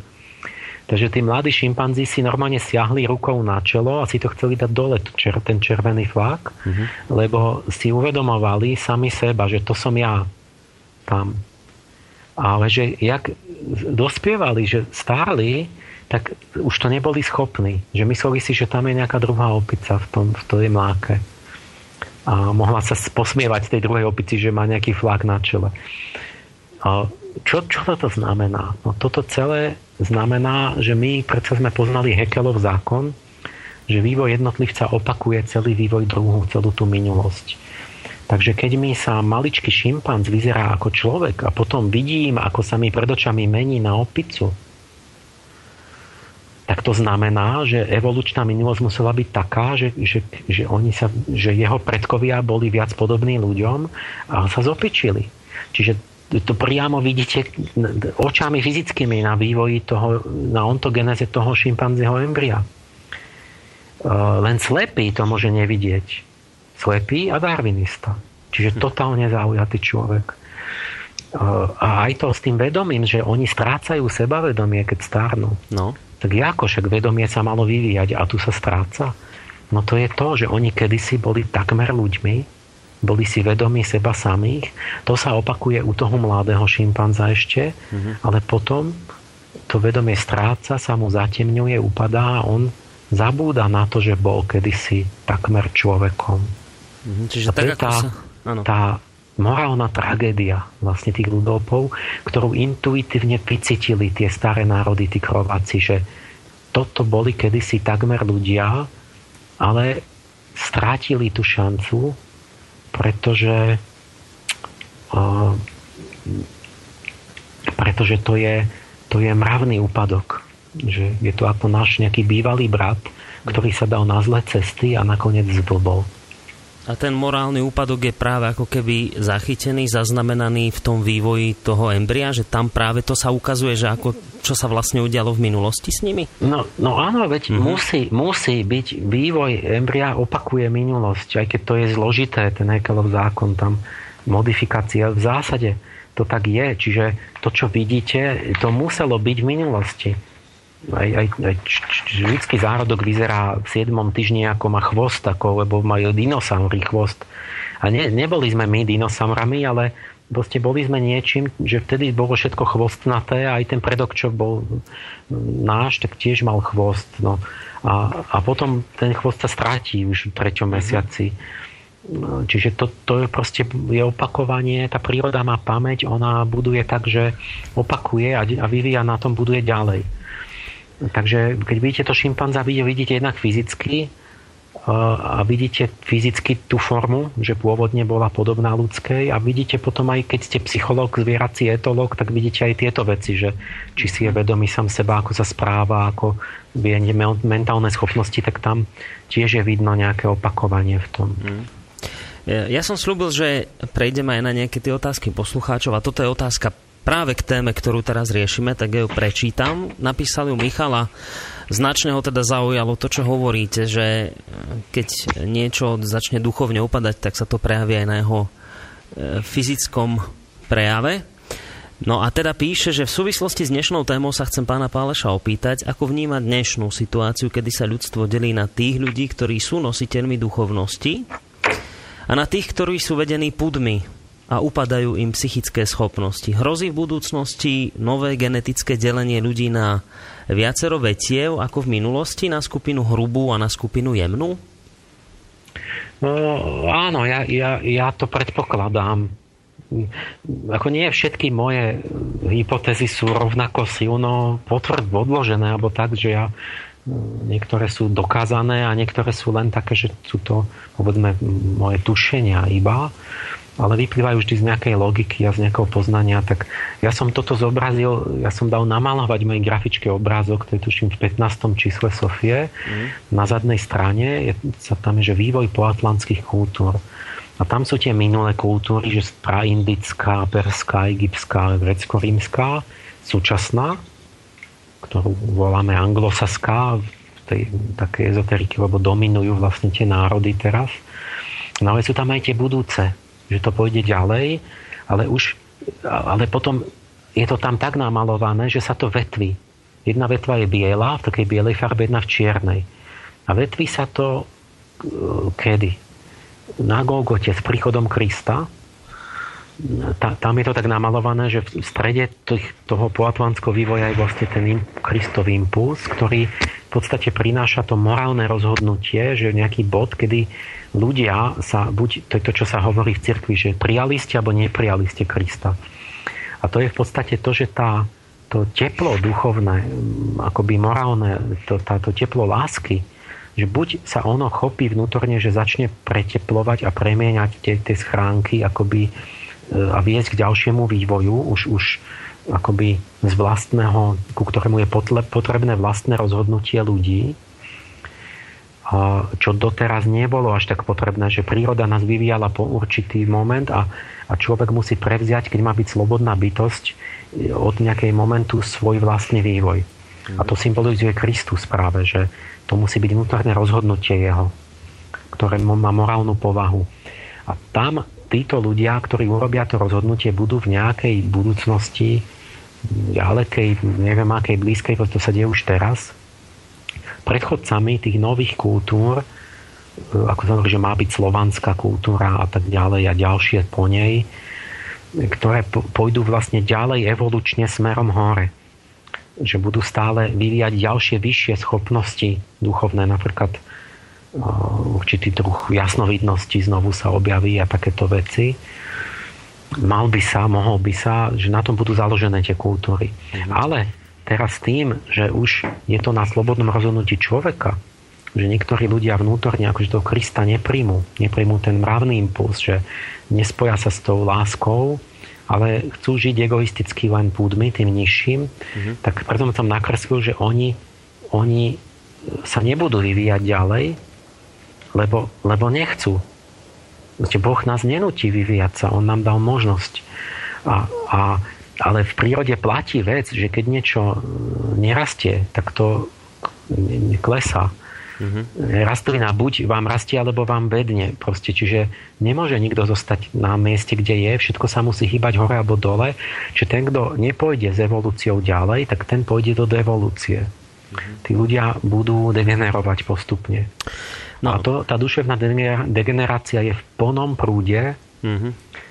ale len duševne, mentálne. Čiže to je to, že sú rôzne názory, a keď poviete niečo ušvachtilé a pravdivé, tak čas ľudí vám povie, ale to je tvoj názor a to sú rôzne názory a ja mám iný názor. A podľa mňa ja, a prečo nie a ja takto a takto a bla bla. Mm-hmm.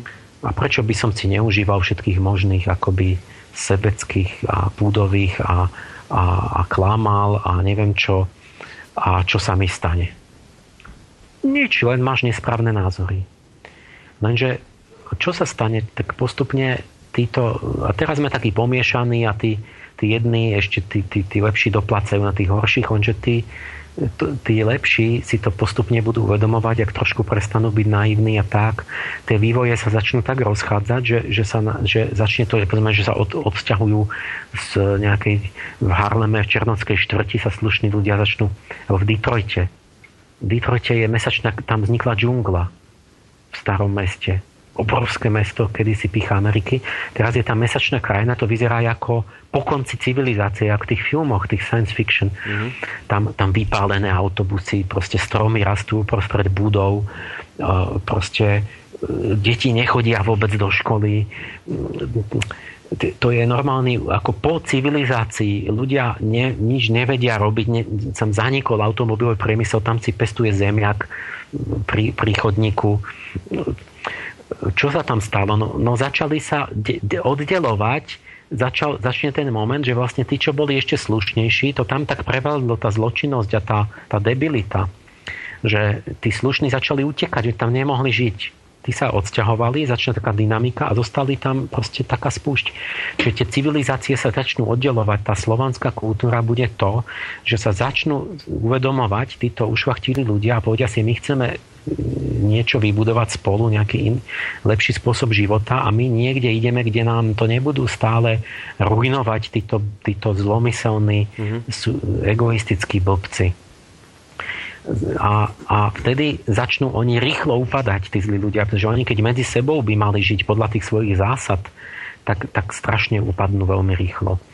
A, a toto sa začnú deliť, tie civilizácie. Toto je apokalypsa, to je to rozdelenie, rozdeľovanie, to triedenie ľudstva, tá žatva biblická, že zrná od pliev sa budú triediť. Len to chce čas, to sa nemôže zrazu, že bude súd za deň. Lebo my sa vnútorne rozhodujeme, vyvíjame a tak ďalej utvárame si názory, postoje, skúsenosti, opravujeme sa ešte a, a, a meníme sa, ale to, to triedenie, ten, tie Božie mlyny pracujú a nakoniec, keď vy duševne žijete generácie a, a neviem čo, alebo reinkarnácie, alebo proste nejakú dobu, tak sa vám mení fyziognomia, pretože každý duševný proces vám mení fyziognomiu už za života. Už Abraham Lincoln povedal, že po 40 každý je zodpovedný za výzor svojej tváre lebo myšlienka sa už zračí v tvári. A keď to bude generácie, tak vám vzniknú vlastne e, fyzicky odlišní ľudia. To predpovedám, že to tak vlastne ani inak nemôže byť, lebo vždy ten spôsob života sformoval, tak jak s tými opicami, vidíte, že keď sú to milióny rokov, tak určite. Ale, ale to už môže byť skôr. To som ja, ja, to, ne, ja to neviem vypočítať, ale viem, že k tomu hmm. musí dôjsť, že, že tí ľudia nebudú už chcieť žiť navzájom spolu a že tí sa začnú po oddelení vyvíjať aj geneticky a fyzicky úplne hmm. inak a že postupne sa akoby e, rozdelí to ľudstvo na nejaké vetvy a to budú tí, čo prijali Krista a tí, čo nie v podstate. Ale ne, to nebude mať nič s církou spoločné. Proste tí, čo prijali naozaj vnútri Krista, to sú tí, ktorí sa budú usilovať z vnútorného úsilia z lásky vlastne o seba prekonanie a o spolužitie s tými druhými a tak ďalej. Mm-hmm. A tí, čo mi vsádzajú na to, že, že prečo by som nežil sebecky na úkor druhých a tak, tak tí sa navzájom si asi pôjdu po krkoch a vznikne nejaká džunglová nejaký nový druh tých, tých ľudopov. Mm, rozumiem tomu, čo hovoríte, ale viem si teraz predstaviť aj ľudí, ktorí povedzme žijú tak pudovo a to, čo teraz hovoríte, mi úplne cudzie. A keď vy to vlastne dávate na príklad tých ľudopov, ktorí tiež takto upadli, tak teraz tí pudoví ľudia vám povedia, a viete čo, ale to nezaujíma, čo Pálež hovorí, lebo keby to aj bola pravda, tak kým sa z ľudov povstali opice, to boli pre Boha milióny rokov a mňa sa to netýka nejakým spôsobom. Čiže, čiže to sa stane o milióny rokov. Ja, hej? Jasné, však on si to povie, ale um, áno, toto sú ťažké veci, lebo, lebo keď, viete, keď, keď, keď, keď blbnete, tak vám ani, vy to nebadáte, že blbnete, lebo vlastne uh, vám to ani potom nevadí. No. Lebo blázon nevie o tom, že je blázon a tak ďalej. Že, ehm, čiže jak sa to upadá, tak oni ani potom mu to nemusí akože vadiť. Len, ehm, viete, kedysi bola kultúra, tí starí Indovia napríklad oni e, verili, že, že my sme, že reinkarnácia, že my vlastne tu, tá perspektíva nebola, že, že užijem si a umrem za 20 rokov alebo za 40 Eh, že oni seba chápali oveľa vznešenejšie, že vlastne tu ja budem sa narodím a budem mať následky v ďalších životoch a že vlastne ja som nejaká väčšiná bytosť, ktorá má pred sebou vývoj a budem tu žiť stále aj v tých budúcich kultúrach, to budem ja a narodím sa chromý a, a, a zmrzať a neviem aký zlej rodine a tak ďalej za to, že teraz som žil hriešne. Nie? Čiže, a, a, a on vie, či to není pravda s tou reinkarnáciou. Čiže on už nad tým, nad tým nerozmýšľa, ale proste a takto, takto, takto upadáme. Hmm. Ale nie je to oveľa vznešenejšia myšlienka a, a, a ja to teraz nezačnem tú tému, to, by, to môže byť, to budú, môže byť samostatné relácie, ale, ale jak to on vie? Proste to, čo je jasné na tom, je to, že sa mu zužuje obzor, že z toho, čo bolo ľudské, čo ten Áriet, ten, ten vznešený Ind mal tú vznešenú perspektívu myslenia a, a kultúrneho myslenia na tisícročne dopredu a, a toto, že toto sa zužuje, pada, upada, zabúda a že stále viac žije zvieracky ten človek, ktorý mm. takto zmyšľa. A to ešte môže byť divoké, pretože oni vlastne keď už potom to celé ide, aj tie rodiny, už sa narodíte, už tam nemáte vzdelanie, už vaši rodičia boli, boli hlúpi a hádali sa doma a, a už, už nemáte ani šancu potom. A, a zrazu zistíte, že tí druhí ľudia, že sú oveľa krajší, žiarivejší, že lepšie žijú. A čo bude? A zistíte, že ste neschopní nakoniec. Že patríte k tej druhej vetve a že ani už nedokážete, že nemôžete ísť už na vysokú školu, pretože nejak máte ten mozog vám nefunguje a toto.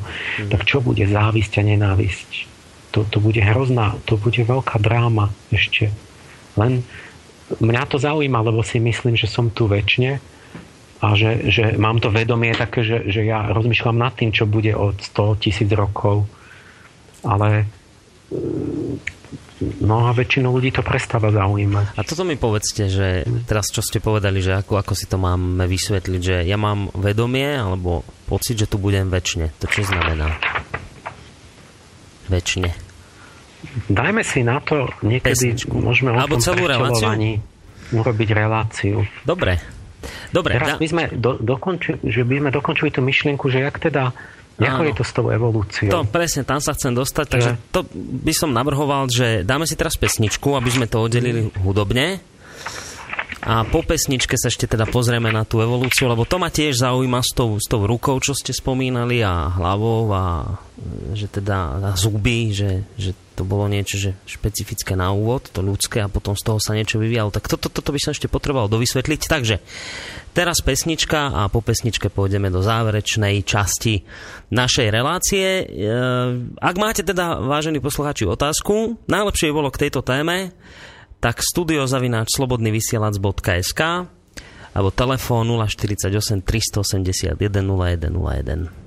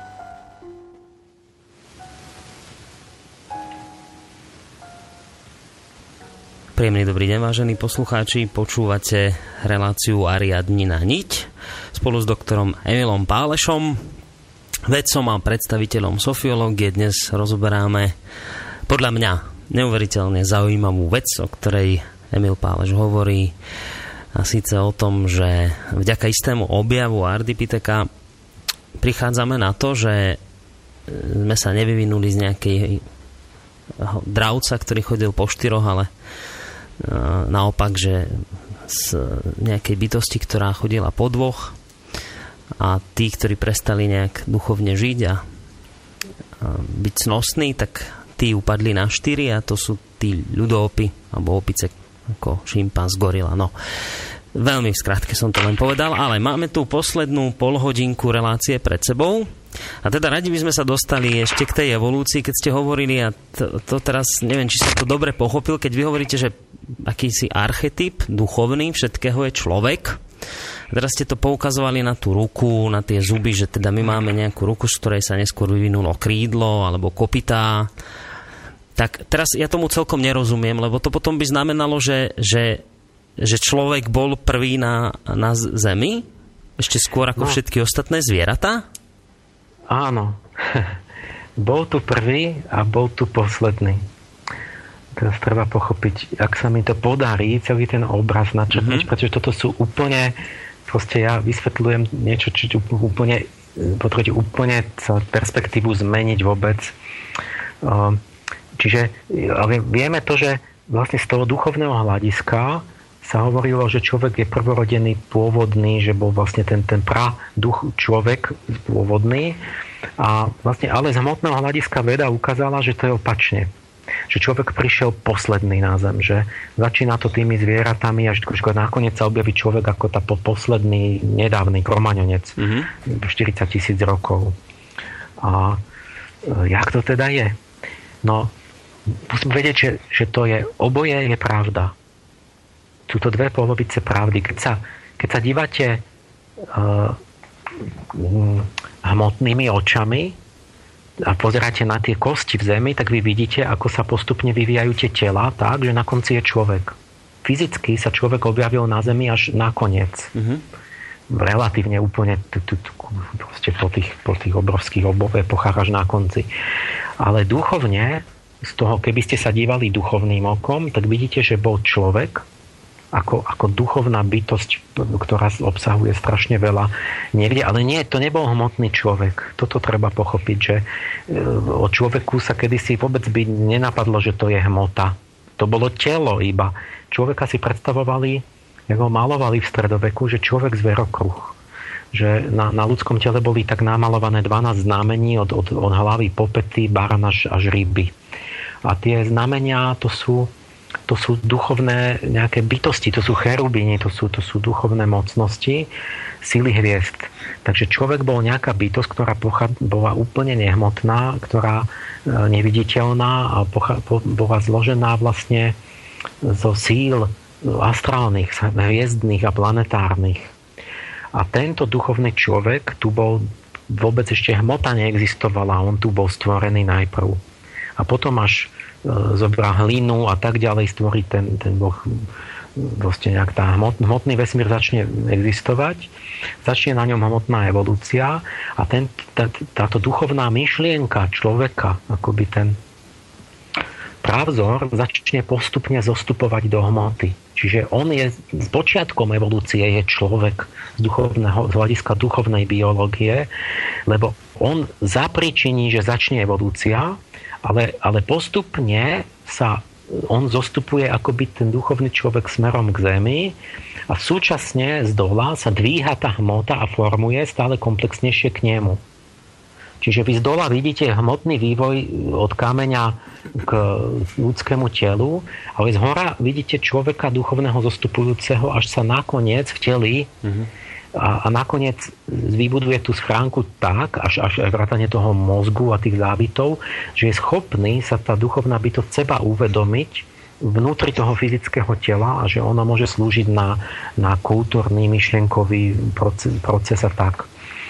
A to, to, takto ja učím akoby inú biológiu, že vlastne tie znamenia zverokruhu sú akoby jednotlivé síly v človeku a že, že evolúcia už podľa starých perských mágov bola taká, že sa tými, tý odohrávala uh, silami znamení, že od barán, bík a tak.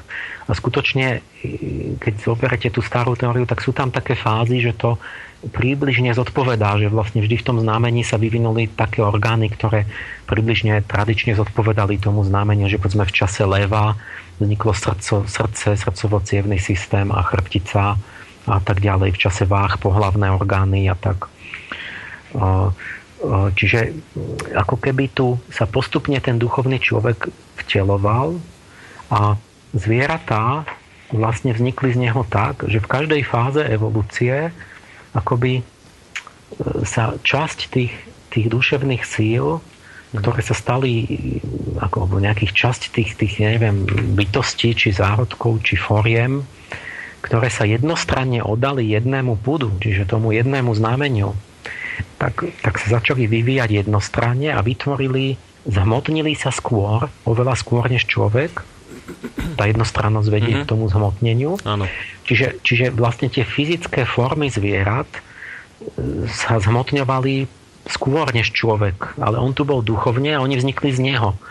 Lebo on tým, že si udržuje tú rovnováhu, e, duš, akoby, že sa nedá na jeden z tých púdov zvieracích, že nestane sa flegmatická kráva, ani e, divoký lev, ani, ani ten ostrozraký orol, ani ale, ale všetko to v sebe má, ale v rovnováhe, tak on stále bol duchovnejší, stále bol jemnejší, stále bol nejaký, nejaký nevtelený a, a bol spojený s nejakými jemnejšími formami aj hmotne. Mm-hmm. Ale hlavne tie formy, čo sa dali na jednostrannosť, veľmi zhrubli, že také dinosaury, že proste na tú obrovskú sílu fyzickú. A, a každé to zviera je stelesnením jednej duševnej vlastnosti. Neviem, put po kráse sa zhmotnil vo vtáctve im narastli tie farebné krídla preto, lebo, lebo, lebo sa venovali umeniu, tancovali, obdivovali, ukazovali si, tie, sa okuzlovali pri tých milostných dvorných rituáloch tou krásou tých krídel a, a tak im to rástlo, rástlo, až vzlietli a, a tak.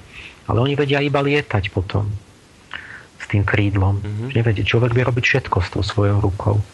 A ja neviem, tie dinosaury sa dali na, na tie, tie, tie, tie silové súboje, tak, tak, tak uh, sa z nich vyvinuli také monštra obrovské. S malým mozgom hlúpe, ale strašne silné a ťažké a tak. Ka- každé zviera vlastne to, to cítime, že stelesňuje niektorú vlastnosť, ale človek má v sebe všetky tie zvieratá a práve tým sa udržoval taký duchovný a taký nezhmotnený a taký, taký že, že posledný sa vtelil, pretože je práve práve sa nechcel stať ani jedným z tých zvierat, mm-hmm. ale zachoval si tým slobodu. Vďaka tej rovnováhe? si extrémne nejaký jednu orgánovú sústavu, ktorá by ho potom, ktorú by potom musel poslúchať. Mm-hmm. Že vlastne ten, ten tiger už nevie robiť nič iné, než loviť a roztrhať niekoho. On nemôže si povedať, že ja nebudem agresívny. On už má utvorené tak orgány. A tým, tým, tou jednostrannosťou vlastne tie zvieratá strácajú slobodu. Lebo oni musia už do, podľa tej svojej fyziognomie jednostranej žiť aj, aj duševne tie púdy prežívať. Čiže keď to mám zhrnúť, treba to takto, neviem, či to si ten posluchač dokáže predstaviť, že, že vždy existovala počas celého vývoja určitá os evolúcie, taká hlavná línia. To teraz hovorím moju, akože Pálešovú teóriu, ktorú, ktorú, ktorú už bola v tej, v tej duchovnej biológii trochu od Goetheho. Mm-hmm ja to akože rozvíjam ďalej. No, nadvezujem na to. Tá, tá, tá všestrannosť, čo je charakteristika človeka, tým sa líši od všetkých zvierat. Že je nešpecializovaný tvor. Tak to je v astrologii definované, to je princíp slnka. Slnko je tá integrálnosť, všestrannosť, tá harmonia, ten harmonický stred. Čiže to môžeme nazvať slnečnou líniou Michaelskou. Slnko, duch, to sú slnečné bytosti nám darovali ducha.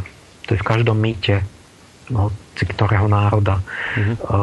Čiže tá slnečná línia vždy existovala v evolúcii medzi tými zvieratami. Jedna slnečná centrálna línia, ktorá bola spojená s duchom, ktorý v nej tvoril a ona predstavovala budúcnosť. Z nej išla stále ďalší, ďalší vývoj do budúcnosti. Ale tým, že si udržovala tú, tú zduchovnenú jemnosť a tú všestrannosť a to, že neprepadala jed, nejakému jednému púdu a nejakým zhrubnutým jednostranným fyzickým formáciám, tak tým ona je, má najmenší fosílny záznam tie hrubé kosti nájdete tých dinosaurov, ale tých jemných predkov človeka strašne ťažko nájdete. Ano. Lebo keď mal iba, keď bol nejakým takým jemnejším zvieratkom s, s, s mekými tkanivami a tak, tak vlastne to, to sa rozloží a to nenájdete nejaké, nejaké obrovské kosti a schránky. Čiže táto jemnejšia línia je najmenej viditeľná v evolúcii, v tom, v tom kost, kostenom zázname, ale bola najdôležitejšia a lebo bola stále v spojení s tými tvornými silami ducha a nikdy nezostúpila príliš do hmoty, aby tam neuviazla uh-huh. náhodou navždy.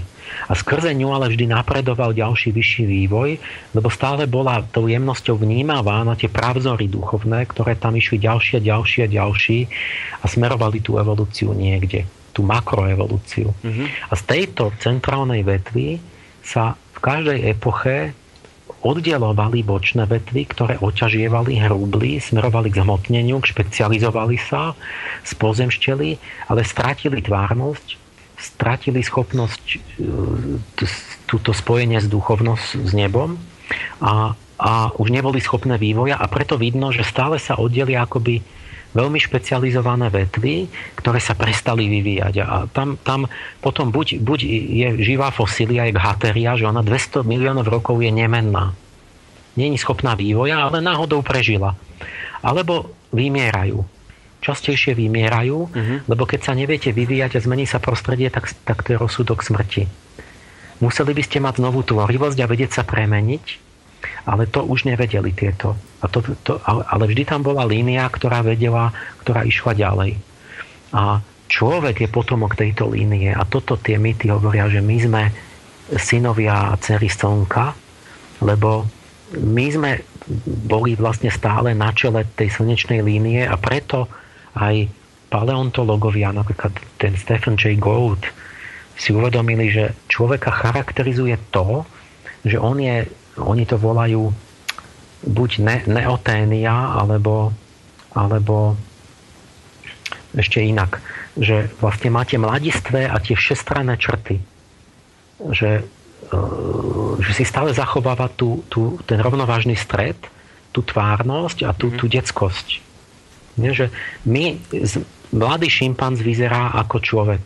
Áno a tá gorila je akoby nejaká zostarnutá, zhrubnutá, spozemštená forma e, nejakej jemnejšej, tej ľudskejšej. Mm-hmm. Takže my sme vlastne ako keby tá jemnejšia podoba tej opice, tej toho ľudopa. A nie naopak, nevyzerá, mal, malý zárodok človeka nevyzerá ako gorila mm-hmm. že by mal veľké očné zuby, veľkú hubu, kostený hreben na hlave. A z toho by to nie? potom zjemnilo, áno. Nie? Keby to by musel byť ten, tá evolúcia opačne sa odohrávať, že by sme, keby sme sa vyvinuli z hudopov, tak mal, malé naše e, novorodenatá by museli vyzerať strašne surovo, ako, ako tie, gorila. Si mm-hmm. pozrite gorily lepku. Áno. By ste, by ste boli, by boli, všetky matky by mali šok z toho.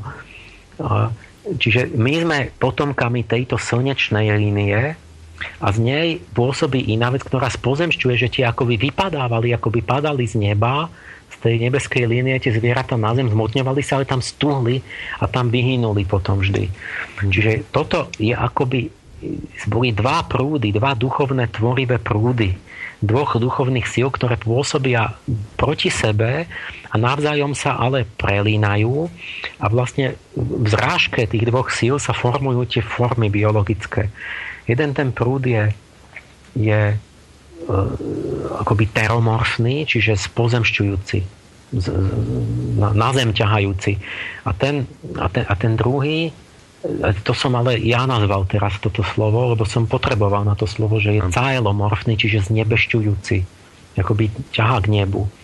Ten, ten znebešťujúci prúd vlastne stále vracia tú evolúciu k tej neoténii, k tomu, že sa zjemňujú zduchovňujú, citlivujú tie formy, že sa stávajú práve nevyhranenejšie, všestranejšie, ale schopné vývoja všetkými smermi a schopné budúcnosti. Vždy v tej evolúcii vidíte, že vyhynie to a dinosaury vyhynú a potom čo?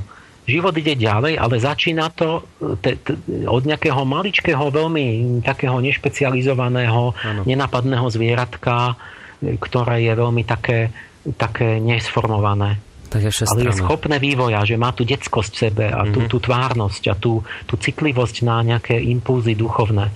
A tie surové, veľké, vyšpecializované, tie sú super úspešné a to je ten terofmorfný prúd, že vy, sa, vy idete na pozemsko, znamená špecializovať sa, vytvoriť fyzické, efektívne orgány na nejakú činnosť, povedzme, že budem Tyrannosaurus, tak mi narastie taká obrovská huba, že každého roztrhám, že vôbec nemajú šancu. Mm-hmm.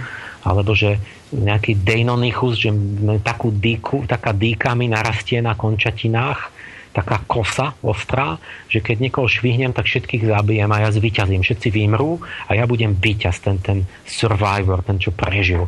A, a, a, a pretože som vyzbrojený tým, že mám na rukách, namiesto rúk mám v podstate kosy, tak, tak, tak pobiem všetkých. Ale, ale ja už nemôžem nič iné robiť s tými rukami, keď sa mi premenili na kosy. Čiže ja som akoby chytený už v tom odsúdený na to. Na zánik. A, a keď postupný. sa to nejak zmení niečo, že to už nebude vhodné prostredie, že bude, ja neviem čo, iná klíma, alebo iné, iný les, alebo čo, tak ja zrazu sa tam nehodím a neviem prežiť. Čiže, som od, čiže tá, ten teromorfný prúd robí to, že idete na špecializovaný úspech fyzicky, z krátkodobého hľadiska prebijete všetkých, ste úspešní a z dlhodobého hľadiska máte zaručené vyhnutie. To je ten teromorfný prúd. Ten, ten, ten ne, caelomorfný, ten znebešťujúci je, že ste akoby v úzadí, akoby sa staráte viac o dušu, o, o duchovnú schopnosť tvárnosti a, a, a ste akoby tak menej úspešné, pretože cicavce boli outsidery v čase dinosaurov. Mm-hmm. Tie myšky sa tam niekde schovávali, keď išiel dinosaurus, tak, tak radšej zaliezla niekde do diery. A, a dinosaury boli králi. Hm?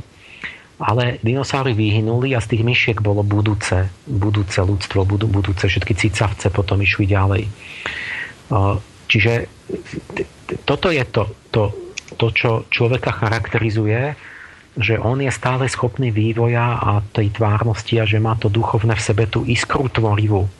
Mm-hmm. A toto celé platí potom aj na kultúry. Tam znova vidíte to isté, že, že ide stále nejaká kultúrna línia dopredu, ktoré nadvezujú na seba ďalšie kultúry a budujú. A vždy, ako keby jedna z nich vypadne, taká, ktorá sa akoby zhmotnila, že raz je Egypt, raz Babylon, raz Rímania a oni vybudujú akoby tú epochu kultúrnu. A oni sa špecializujú, povedzme Rímania vytvorili niečo veľké, zmotnili to a tak, ale potom, keď prejde tá epocha, oni nie sú schopní vývoja a vlastne to zanikne. A nejaké okrajové menšie národy, ktoré sú učenlivejšie, zbožnejšie, tvárnejšie, ale boli nenápadne niekde vedľa, tak tie preberú štafetu a idú ďalej, robia tú budúcnosť. Takže toto je, toto je moja taká vízia, tá, že ja vidím tam a ten Darwin v podstate má pravdu, ale on uvidel iba ten teromorfný prúd. To, že som úspešný tým, že sa špecializujem a, mhm. a vyhodím konkurenciu tých druhých živočichov, že ju vyšachujem z toho kola von, uh-huh. lebo to videl v Anglicku, že firmy si konkurovali a tie slabšie vypadli. A že toto videl, čiže on videl polovicu pravdy. Uh-huh. A tá druhá polovica je, že že do tohto, do tých pozemských podmienok toho prežitia, že tam stále vnútri žije nejaký duchovné impulzy, nejaké, nie, niečo, čo, čo vedie tú evolúciu ďalej a že to, ten prúd nesmel vyhynúť a že vlastne toto sú len akoby slepé ulice vývoja toto. Dobre, tak keď to, hovoríte, že, že toto sa vlastne neprejavuje len v evolúcii, ale napríklad aj v kultúre, v spoločnosti, tak skúsme si zadefinovať teraz takto záverom národy, národ, ktorý sa špecializoval. A napríklad je podobne, ako ste hovorili, ten prípad v evolúcii s kosami, že sa mu zmení prostredie a zrazu je odsudený na zánik, že ktorý národ sa špecializoval takýmto spôsobom, keď to takto zjednodušene... No, ja už som to ktorý... napísal, už, už, už sa to o mne vie, že no, šeli čo, ale ja nechcem teraz no, takto, že kto, ktorý asi, no, zoberte si takého, sa vrátim k tomu, tí Američania. Ja, kamarát po vysokej škole bol v Amerike a potom tie príbehy si rozprávame, on tam žijú plno priateľov, tak že idú po diálnici a zrazu sa zadymí spod kapoty auta a, a auto zastane. A ten americký kamarát hovorí, no tak zavolaj im to číslo, že nech príde tí, tí špecialisti na opravu aut, aby to vyriešili. A ten môj kamarát, ten Slovák, hovorí, že počkaj, že otvor kapotu, že sa pozrieme, čo sa stalo, nie? Tak otvoril, vidí, že tam vypadla hadička nejakého chladenia, že tam voda tekla, tak, tak zastrčil tú hadičku späť tam, kde asi vypadla. A on že naštartuj a to auto išlo. A ten Američan, že wow, že a ty si automechanik špecialista, že? A, a, a nie, ja vôbec s tým nič nemám. Čiže ten, ten Američan myslí, že to proste on nerozumie, čo je v motore, on nič nechápe. On na to potrebuje špecialistu, že sú špecialisti, že ten, ten, ten slo, slovenský človek sa líšil tým, že všet, Američan chce byť jednička v niečom. On si chce vybrať jednu vec, a, ale chce byť v Guinnessovej knihe. Hmm. Nie je to aj blbosť, že ja neviem, čo zjedol najviac krémešov na svete, alebo chce byť nejaká jednička a, a potom zarobiť na tom. Ale nič, inak nič nerozumie. Nerozumie súvislostiam, nechápe, čo sa deje, nevie, čo v tom motore beha, či tam sú škrátkovia, alebo benzín, alebo neviem čo. Proste a ten, ten Slovák, slovanský človek bol oveľa všestranejší, nič nevedel robiť tak dobre, ale za to vedel robiť všetko. Nie, tu sme si, každý si opravoval sám auto, sám si staval dom. A to je presne ten obraz, že ten východ a západ, že ako keby, čo to znamená, že západ už je úspešný, ovládol svet, ale vytvoril veľkú efektivitu, ten Fordizmus, každý sa špecializuje, peniaze, vojsko, všetko, všetko, výrobky a tak. Úspech hmotný, áno, ale za akú cenu? Za takú cenu, že sa urobí Fordovský človek, ktorý sa špecializuje na jeden úkon, čiže mm-hmm. taká opica, ktorá robí jednu vec, alebo sa jednu vec naučí a ktorá už nemá všeobecný rozhľad o svete, o význame veci, o človeku a tak. Čo je veľmi nebezpečné, lebo sú manipulovateľní tí ľudia, výkonní, ale vlastne neschopní posúdiť veci z nadhľadu. A tí Slovania zase sú takí, že tu ako keby boli taká jediná vetva ešte tých indoeurópanov, ktorí ešte nemali žiaden ten, ten svoj veľký vek, nejaký úspech, tak jak mali už neviem, tie románske aj tie anglosaské národy ako keby taký mladší brat, ktorý ešte je taký milý a pekný, ale ešte taký nič nedokázal mm-hmm. a taký všestranný a, a cítiť z neho budúcnosť, že je nadaný, ale ešte akoby nejaký taký nič.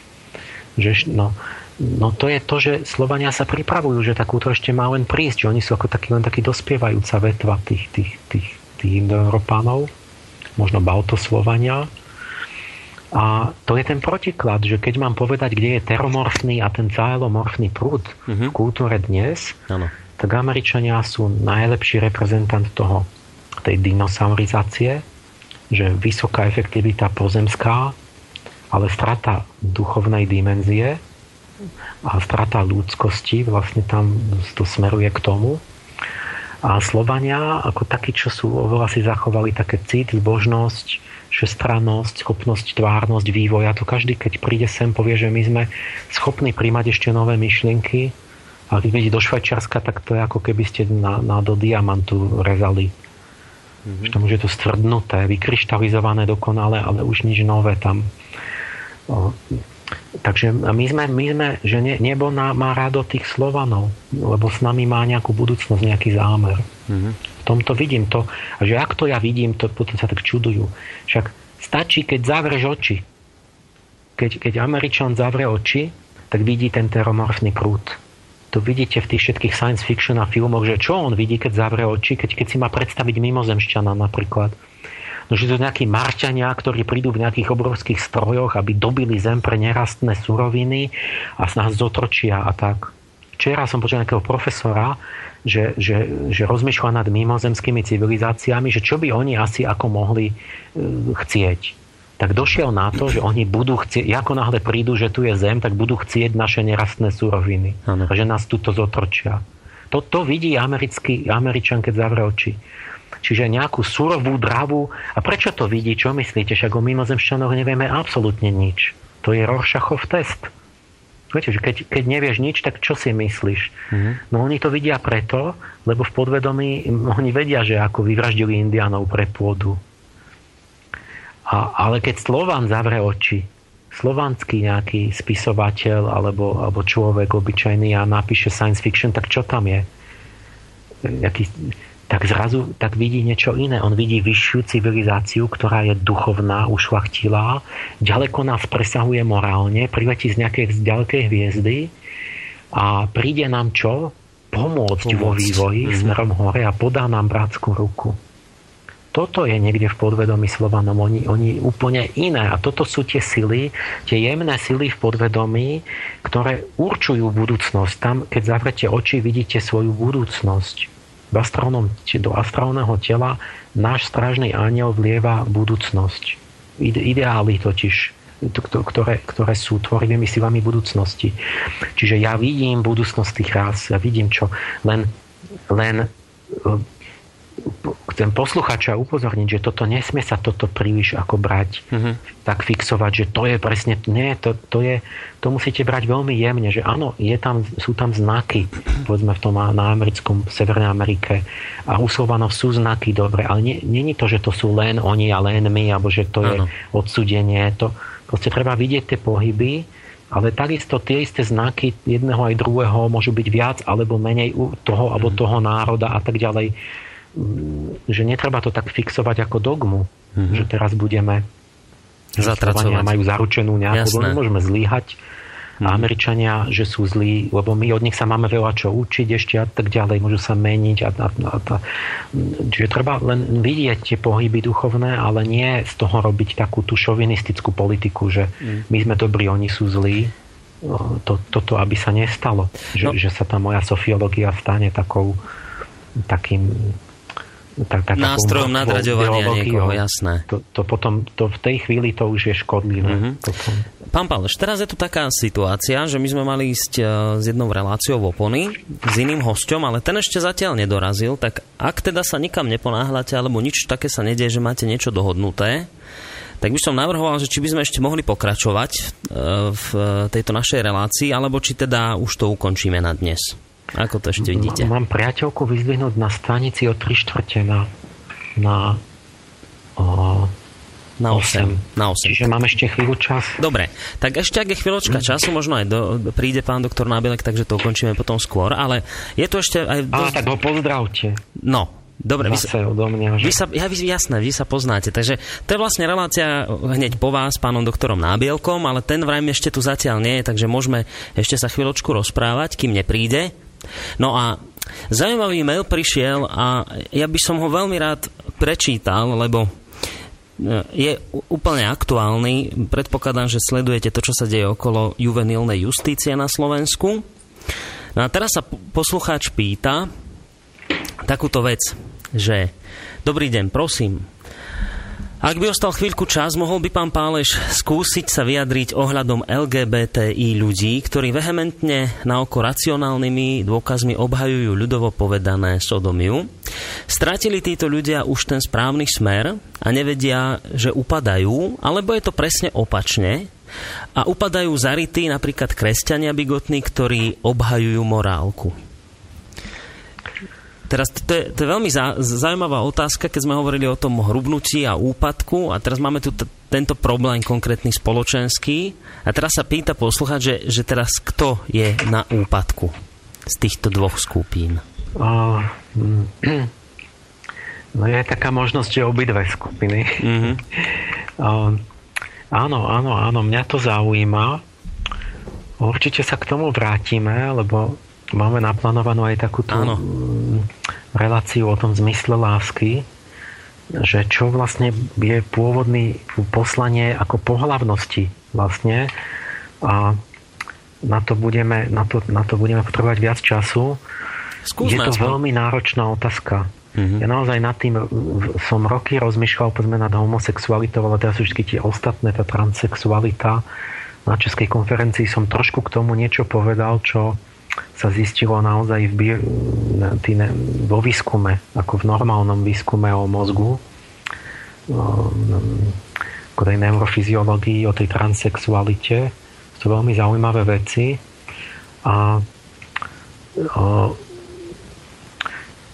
to chce to, to, to, toto je veľmi jemná vec a ťažká. Napríklad s tou homosexualitou mm-hmm. ja nie celkom úplne mám pocit, že, že plne rozumiem pôvodu toho, akoby z duchovného hľadiska, že viem, samé, tie, sú nejaké teórie, tie, tie biologické, ale a psychologické, ale že z toho môjho, z tej duchovnej vedy neviem to celkom rozriešiť, len mám určité línie a nejaký k tomu mám postoj.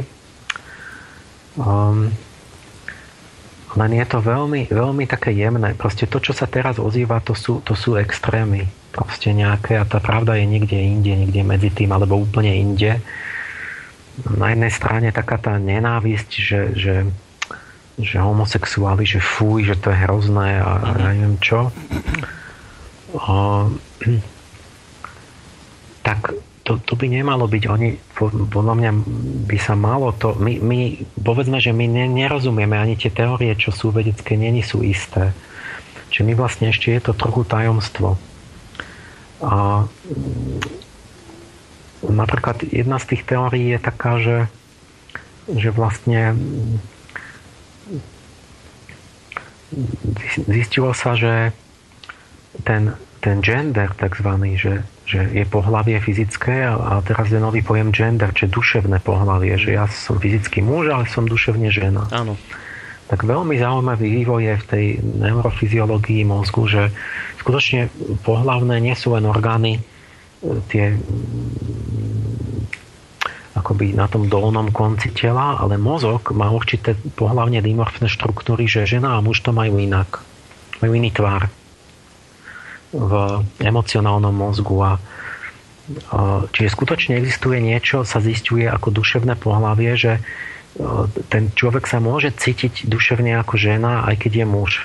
Že niečo sa stane, že to nesedí. A na to sú hypotézy, že keď povedzme bola matka v strese počas tehotenstva, tak, tak vlastne sa inak ovplyvní tá hladina hormónov a keď ona práve v tom štádiu, keď sa vyvíjal ten mozog pohlavný, tam potlačila čím testosterón, tak sa vyvinie viac ženský ten mozog, ale, ale, ale to fyzické pohlavie sa vyvíja o dva mesiace skôr.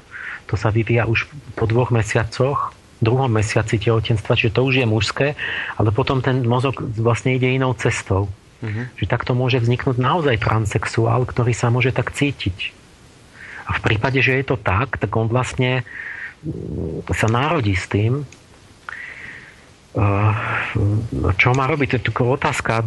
Robilo sa to tak, že sa proste jednoducho nanútilo, že im nejak niečo spravili s nimi, alebo potom operovali, alebo čo, ale mm, že veľmi ťažké sú tie otázky, že čo ten homosexuál môže za to. Kedy si Freud hovoril, že to je nejaký ovplyvnený psychický vývoj, že v, v detstve teraz sa skôr prikláňajú k tomu, že to je toto napríklad že to je už v embryonálnom vývoji, takže človek to nejako v sebe už príde s tým, že sa to možno nedá meniť, ale nič není isté na tom mm-hmm. až tak celkom. A, a čo potom tých ľudí máme ich akože nejako šikanovať? No tak ja by som povedal, že ne, nevieme, nechajme ich proste, že, že, že ja som vždy mal k tomu taký postoj, že mne nevadí, keď je homosexuál, lebo je, keď je slušný človek, inteligentný, lebo mm-hmm. vidíš, že sú takí. Ano. Že, ja neviem, keď sa hovorilo, že ja neviem, či to je pravda, že Čolmanský vraj byt odkázal priateľovi, s ktorým žil a tak. A veď každý ho mal rád, veď to bol vynikajúci človek a bol homosexuál. A, a, a sú takí. A, a že ako je fakt, človek, ktorý nemá chybu, mm-hmm. a tak ho nebudem za to, budem to brať, že je to jeho súkromná vec. Že keď tak cíti, no ja neviem. Ja mhm. nechcem to uzatvárať, ja skôr by som chcel otvoriť tú diskusiu. Áno, otvoríme to v budúcej relácii ale, niekedy, ale, lebo to je naozaj zaujímavé. Toto téma. na ten druhý extrém, že aby on samý nahý tam po ulici, že, že to je, že, že to nemôžeme dávať za vzor, lebo príroda toto nechcela. To je nejaká odchýlka vývoja. V prírode sú stále odchýlky nejaké, to je mhm. tiež súčasť prírody, ale je vidno, že to nie je zámer že to není uspôsobené tak, že tuto jednoducho nesedí duševné pohľavie k tomu fyzickému a že to proste neklape, pretože sa nemôžu rozmnožovať vlastne tie dve rovnaké pohľavia a nemajú orgány, ktoré e, e, zádok, análny otvor nie je určený, má iný účel. To nie je určený na, na toto. Mm-hmm. Čiže tu, tu to jednoducho nesedí. Čiže to, toto, čo teraz sa robí, je prehnané. Proste my nemôžeme dávať to, že to sú rovnocenné sexuálne orientácie, že, že proste je taká, taká, taká, že v Austrálii vrajme už 14 druhov pohľavia. Áno. Tak to není, že to bude rovnako Proste tu je niečo, čo je akoby ten zdravý pravzor vývoj prírody, ten, ten čo to je, to je muž a žena a tak, sú, tak, tak sa vyvinulo celé, to je, aj to telo je uspôsobené, až to tak funguje. Áno, že môže byť odchýlka, tak niekto je albín, nemá pigment, tak je celý biely. A ale a nebudeme ho za to diskriminovať, alebo čo on je taký, má problémy, trochu nemôže ísť na slnko, ale, ale to neznamená, že to je akoby nejaký nový, nová rasa človeka, že ten, to je nejaké rovnocenné. To je proste jeden gen sa tam prestal fungovať, tak nemá pigment. No a že, že toto, toto ja by som nerobil, že by som krivil ten pojem manželstva. Proste k manželstvu patria deti, patrí to tá rôznosť pohlaví, medzi ktorou sa odohrávajú určité veci tie pravzory muža a ženy a prečo by sme túto takto kvôli politickej agende krivili ten pojem. Proste manželstvo je manželstvo. Mm-hmm. A ja, ja vlastne nech žijú dvaja muži spolu, nech sa priatelia, nech ja neviem, ja to nebudem ich im to zakazovať chodiť za nimi domov, alebo takže ja som v tom liberál, ale nebudem až tak ísť, ako by som krivil pojmy, že budem hovoriť, že, že vlastne to je niečo, čo, čo je uh, akoby že, že, že na to by som nesiahol na tie pravzory. Mm-hmm. Že aby sme dali deťom rozprávku, kde princ s princom budú sa oženia teda ne, nemôžu sa oženiť, lebo sú dva muži, tak sa zoberú. A keď už spomínate z tej deti, pán Páleš, tak uh, chcem sa opýtať, aký máte názor na výchovu detí dvomi homosexuálmi? Lebo to je tiež aktuálna otázka, ktorá sa, sa rieši v súvislosti s juvenilnou justíciou. Um, ako k tomuto možno pristupujete? Je čo, tak krátučko, mm-hmm. že ja nie som, špe, nie som taký špecialista, ako ja som počúval tie relácie u vás. Mm-hmm to sú ľudia, ktorí to povedzme tam pomáhajú, oni vedia to lepšie. Ale e, samozrejme, že vyjadriť sa môžem a mňa to tak šokovalo, lebo všetky druhy zla sledujem, ale ja keď som, mňa to, to, má, to každého myslím, že normálneho človeka strašne šokuje, že to je úplne nový druh zla, ktorý nebol doteraz, že proste takto s deťmi naložiť. A preto som to začal posledné mesiace sledovať a som chcel, lebo človek tomu neverí najprv.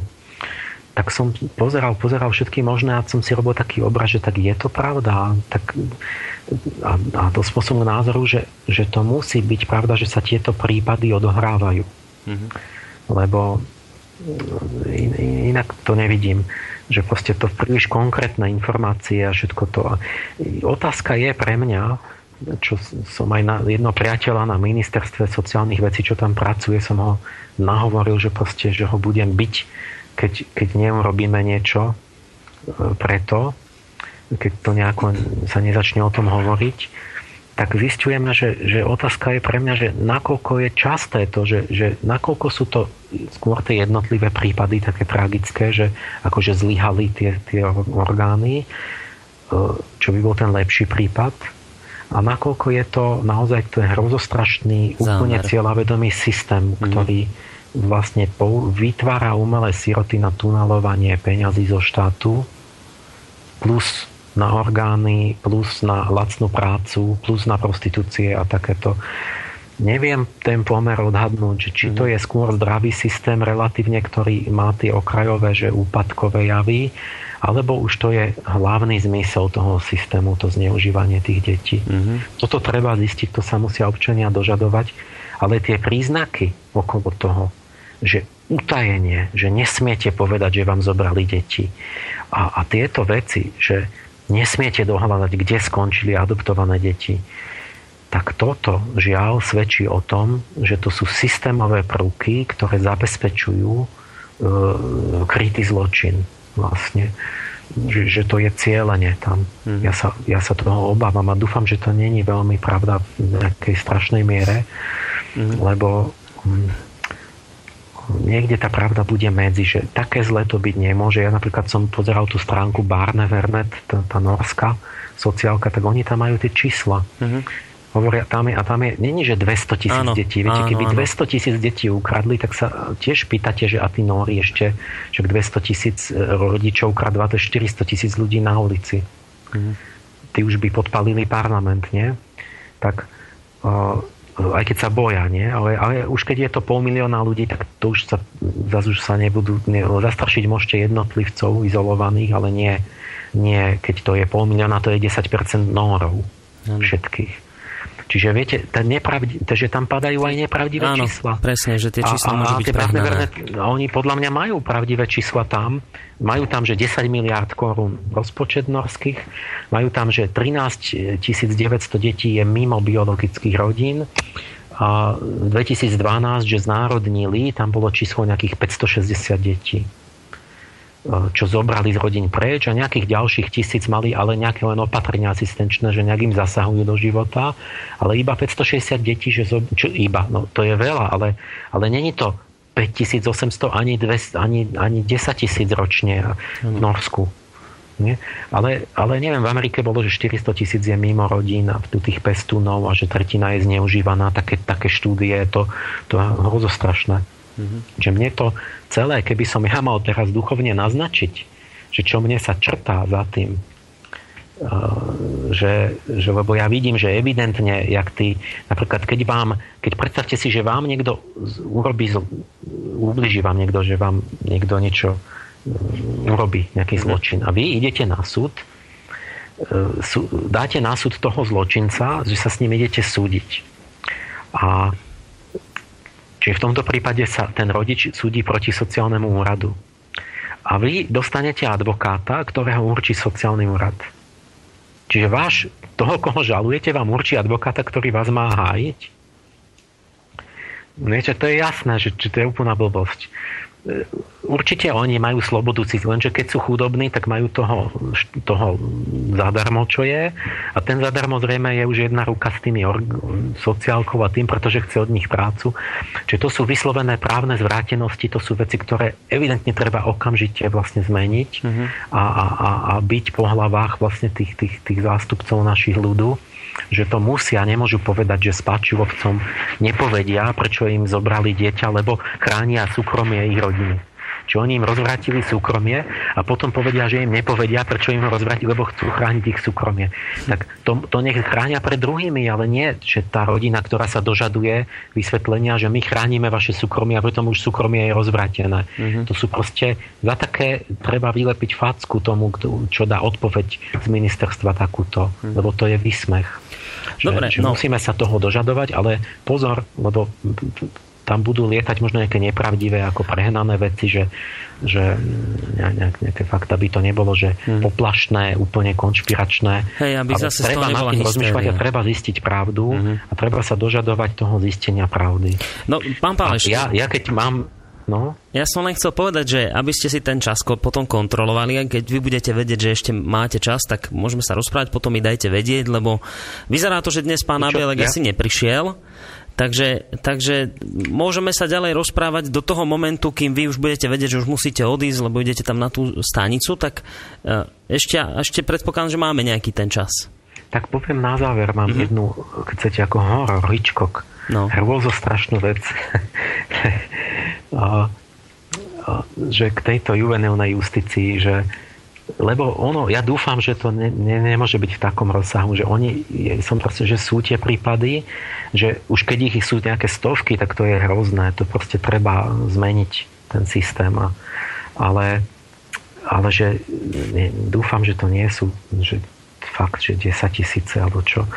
O, ale to, čo za tým je, či to je vo väčšej alebo menšej miere, to je teraz jedno. Tam vidno ten systém, tú kvalitu. Je vidno, že to si už tí právnici, tí, celá tá klika tých, tých psychologov, právnikov, advokátov, sociálky, pestunov, že celá tá klika už si vytvorila určitý biznis kde všetci inkasujú a deti už chcú, aby to bežalo a tak, že tie deti sa stávajú, začínajú stávať obete toho biznisu čiže keď je to v malej miere, tak tomu zabraňme teraz, lebo to bude vo väčšej miere.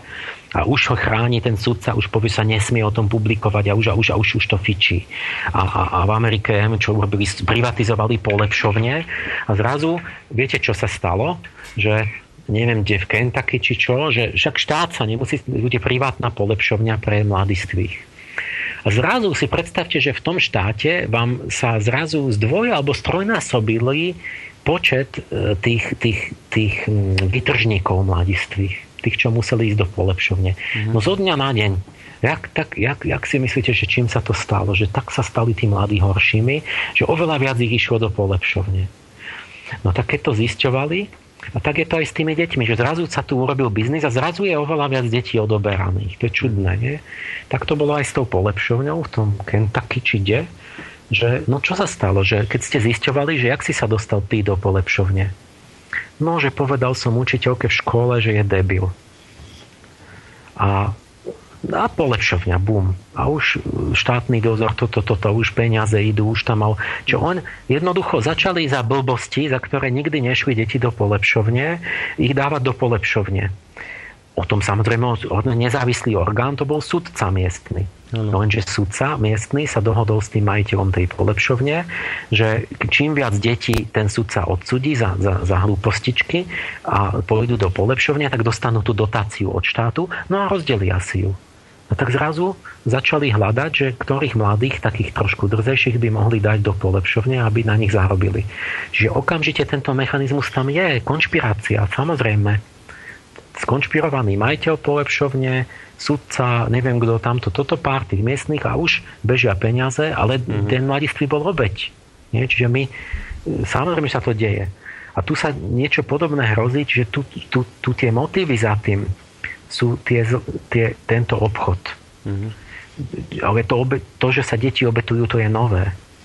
A teraz tie horšie veci, že, že jeden rozpredaný človek na orgány je tuším 200 tisíc dolárov dobrý biznis chytiť pár ľudí a ste bohatí, máte hneď vilu. O tých deťoch sa ani nie nejaké adoptované, nejaké deven, čo sa ani povie, že bol chorý, zomrel a, už sa nezistuje, kde bol, kde, kde, čo sa stalo.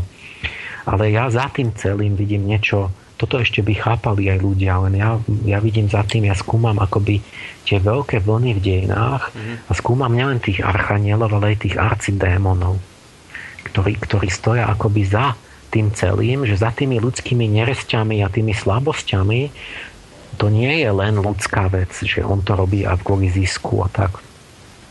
Za tým prostredníctvom toho sa prejavujú mm, inter, zlé inteligencie, ktoré plánujú na stáročia dopredu, pripravujú určité dejinné udalosti a pripravujú to skrze tých ľudí cez tie ich slabosti tak, že ten človek absolútne to nemôže chápať ani nerozumie tomu. Ani nerozmýšľa nad tým. Je len nástrojom čohosi. Ten, na to, aby ste mohli byť nástroj tej zlej inteligencie, tak to musí mať nejakú neresť. Cez, cez to potom ona mhm. pôsobí. Ale, ale ten význam toho, čo robí ten človek, je ďaleko väčší, než on sám chápe. A túto ja za tým, čo sa mne tam črtá, a to už je ale dávno, to len juvenilná justícia, to už je tie auperky, keď tam chodia, čo všetky rozprávali, že ako sú v rodine, že, že vlastne tie rodiny e, nemajú vzťah, to, tie rodiny tam proste nie sú. Že my, Slovania, máme, máme rodinu, citové väzby, že to dieťa má väzbu a, a verne niekto ho až do tej dospelosti, že ešte kde dospelí mu pomáhajú tí rodičia, tak a tam, jak ste hovoril, niekto tam u vás, že, že 8-ročných dávajú už do tých internátnych škôl a ide domov iba na prázdniny. No, rodičia vidia iba na Vianoce a v lete a neviem kedy. E, tie auperky, to čo rozprávajú, že ten rodič absolútne kašuje, ten robí kariéru, tá matka, a má tam tú auperku. Lenže tá, sa, tá je každý rok iná, zaplatená. A to dieťa, keď si urobí na, namiesto matky, v tom dieťati je založený citový vzťah, lebo ono sa vyvíja skrze citový vzťah. To prvé, čo dieťa potrebuje, že zistili dokonca, že kriminálne ženy, matky, sú lepšie než žiadna matka, lebo, mm. lebo že najhoršie bolo, že deti umierali strašne často, keď nemal nikto k ním vzťah, keď nemali vôbec matku. Ano. A lebo ten, ten, všetky tie štruktúry sa vyvíjajú tým citovým vplyvom, dotykom a tým slovom a tým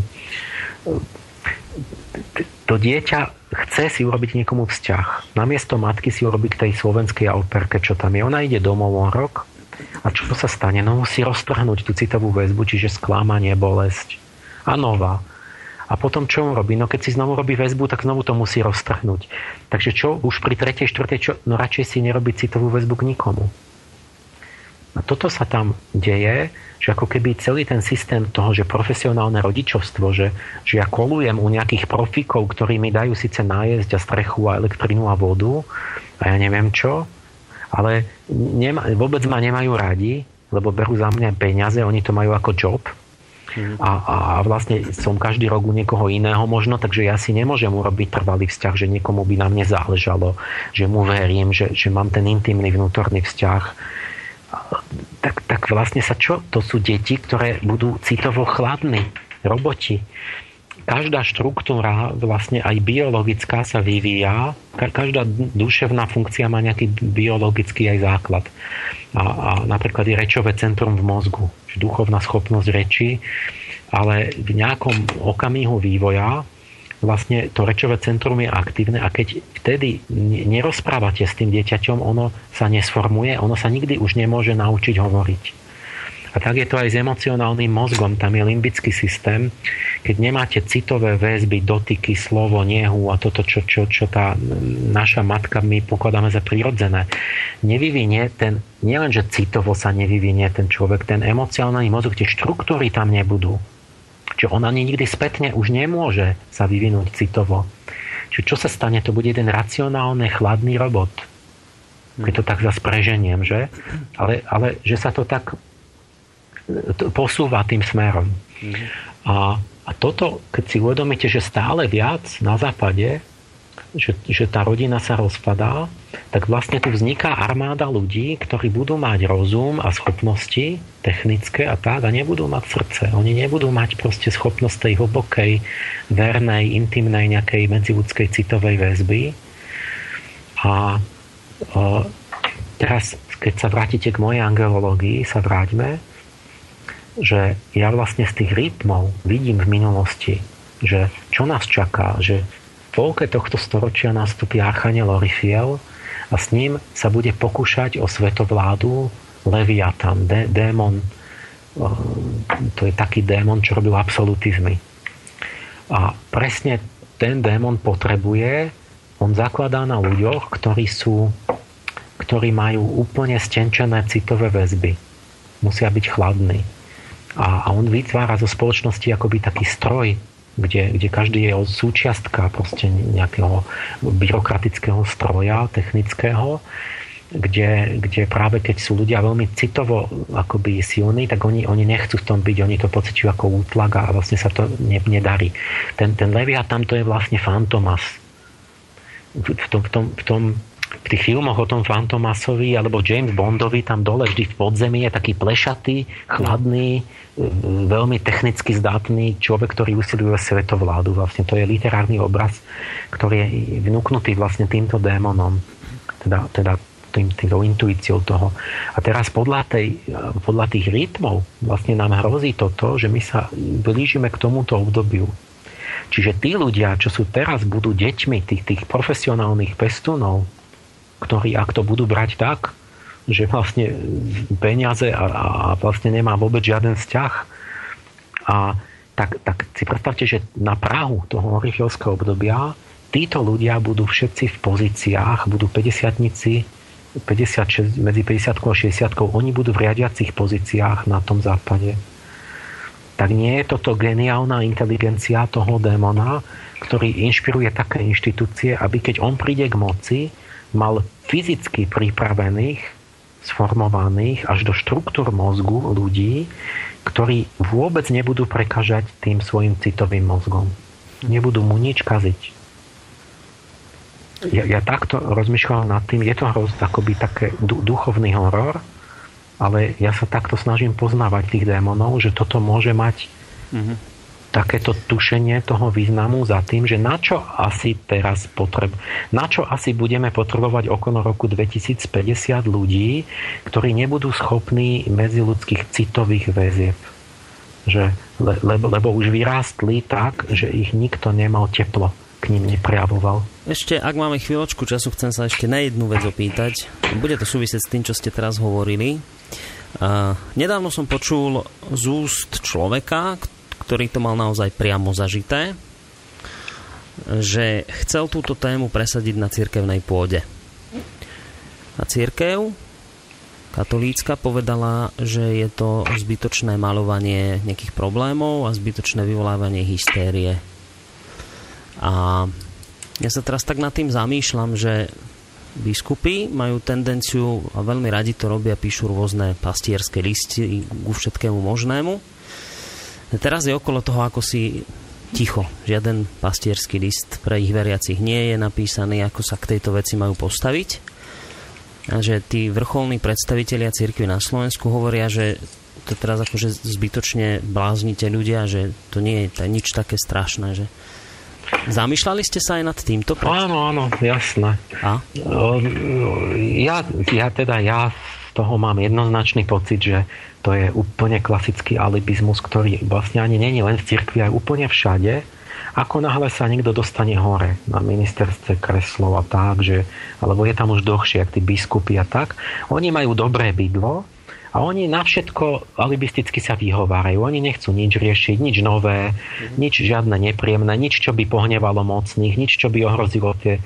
Oni, oni vlastne sú tam sebecky pre dobré bydlo a nezaujíma ich trápenie ľudí. Ale v cirkvi to zvlášť rozčuluje preto, lebo tam je o tom Kristovi. Stále sú tam reči o tom, že, že súcit s utrpením a, a ja neviem čo pre druhých žiť a nie pre seba. Čiže tam je to zvlášť ešte. A, čiže jednoznačne zlá odpoveď Peťka. To je, to je nepripustné. Nemôže odpovedať biskup tak, že to je zbytočná panika. On, on mu, musí um, musí sa snažiť o to, čo, čo, je, čo treba robiť. Čiže on, ako ja, ja musíme pochopiť, že on ako vysoký predstaviteľ, keď som minister alebo biskup, tak ja áno, nemôžem podliehať nejakým ukvapeným záverom, že, že ja, ja, je to tak a tak. On nevie. On nevie. On, ale, ale to je jedna vec, že my nevieme, že nevieme, či, či tam nelietajú nejaké falošné informácie, či jak to bolo toto, tamto. Mm-hmm. Áno, to si uvedomujem aj ja, ale vy na prejave človeka vždy vidíte okamžite, aký je jeho úmysel, aký je jeho zámer. To je druhá vec, že ja ešte nemám informácie, nemám dôkazy, ale aký je môj zámer? Chcem ich zistiť, alebo chcem, aby sa nezistili? Aby, aby, aby, neboli, aby sme nemuseli nič riešiť, žiaden konflikt s nejakými mocnými a bohatými a niečím. Čiže on má ten kňaz má chcieť, veď, veď ak je to tak len náhodou, keď je to len podozrenie, tak bezpodmenečne okamžite chceme sa aktivizovať a zistiť a zistiť pravdu. A keď zistíme, že to celé nebola pravda, no tak si spokojne vydýchneme, že to bola zbytočná panika, uh-huh. ale ona nebola zbytočná, lebo kým sme nezistili, jak to je, tak, tak, tak musíme. Uh-huh. Čiže církev má, má pomáhať na tom, aby, aby, sa, aby sa zistila pravda, aby sa objektivizovali, aby bol dialog medzi jednou a druhou stranou. Tí, čo hovoria, že to nie je také hrozné, tak nech sa stretnú, nech to vysvetlia, nech ministerstvo odpovie. A nie je také odpovede, že neodpovieme. Zdravictvo alibisti, že, že nikomu sa nechce nič riešiť, aby nemal nepríjemnosti, aby nemal konflikt mm. a on im, im idú platy a čo on by sa, prečo on sa bude trápiť kvôli nejakému dieťaťu, nejak, nejakému cudziemu. Takže církev jednoznačne sa má zapojiť a pravdivo. Keď nevieme, nevieme, ale ideme to zisťovať. A, a, a, a keď to bolo aj jeden alebo prípad, alebo, alebo 10 alebo 100 prípadov, tak, tak to stačí. Mm-hmm. Pán Páleš, asi mi na neostáva len sa vám poďakovať za dnešnú reláciu, lebo ako ste naznačili, máte ešte nejaké povinnosti, takže vás už v tejto chvíli prepustím, aj keď ešte by som s vami samozrejme rád v diskusii pokračoval. A vyzerá to teda tak, že budúci piatok nebude nič a potom by sme si dali reláciu ten ďalší, teda o dva týždne. Budúci piatok mám školu angelológie, mm-hmm. práve prvý seminár v Archanielovi Gabrielovi a je úplne plný, 50 ľudí sa tam už nezmestia ďalší. No výborne, tak to vám Takže gratulujeme. Kto, kto chce ísť, nech sa prihlási včas, mm-hmm. lebo teraz ďalší termín urobím v decembri pre tých, čo sa nedostali. Mm, super. Takže toto nebudem, ale o dva týždne. O dva týždne. Asi budeme počuť. Dobre, a my sa potom ešte dohodneme na nejakej téme spoločnej a dáme ju do programu a ľudia sa ju včas dozvedia. Samozrejme, e, tie maily, ktoré som dnes nestihol prečítať, tak už som to hovoril aj minule, že si ich presúvam a e, ja verím, že sa k ním dostaneme, aby teda tí ľudia, ktorí si tú námahu dajú a píšu ich, tak aby sme na tie maily odpovedali. Pán Páleš, ďakujem vám ešte raz veľmi pekne. Majte sa do počutia. Ja ďakujem za spoluprácu a pekný večer prajem. Pekný večer aj vám. No a samozrejme aj vám, vážení poslucháči, končíme v takom čase, že pol, no pôvodne som mal pocit, že budeme vysielať reláciu opony, ale teraz neviem, či som to ja nejak zle zachytil a pán doktor dnes nemal prísť, alebo e, teda budem musieť zistiť, že čo sa udialo. V každom prípade ďakujem vám veľmi pekne za účasť v tejto relácii. Vašu myslím v tom zmysle, že ste nám písali a tak. Um, končili sme túto reláciu aktuálnou témou juvenilnej justície. A my sa vlastne toto tému budeme aj dnes v rámci našej bilančnej relácie spolu s kolegom Norbertom Lichtnerom zaoberať a, a tak zamýšľať nad vecami. Nemyslím si, že dáme nejaké konkrétne možno riešenie, ale tak trošku si o tom všetkom pofilozofujeme. Takže počítame samozrejme aj s vašimi otázkami a, a postojmi, názormi v rámci samozrejme, ak sa bude dať tak slušnej diskusie. Takže pre túto chvíľu vám veľmi pekne ďakujem za pozornosť. Majte sa pekne. Do počutia.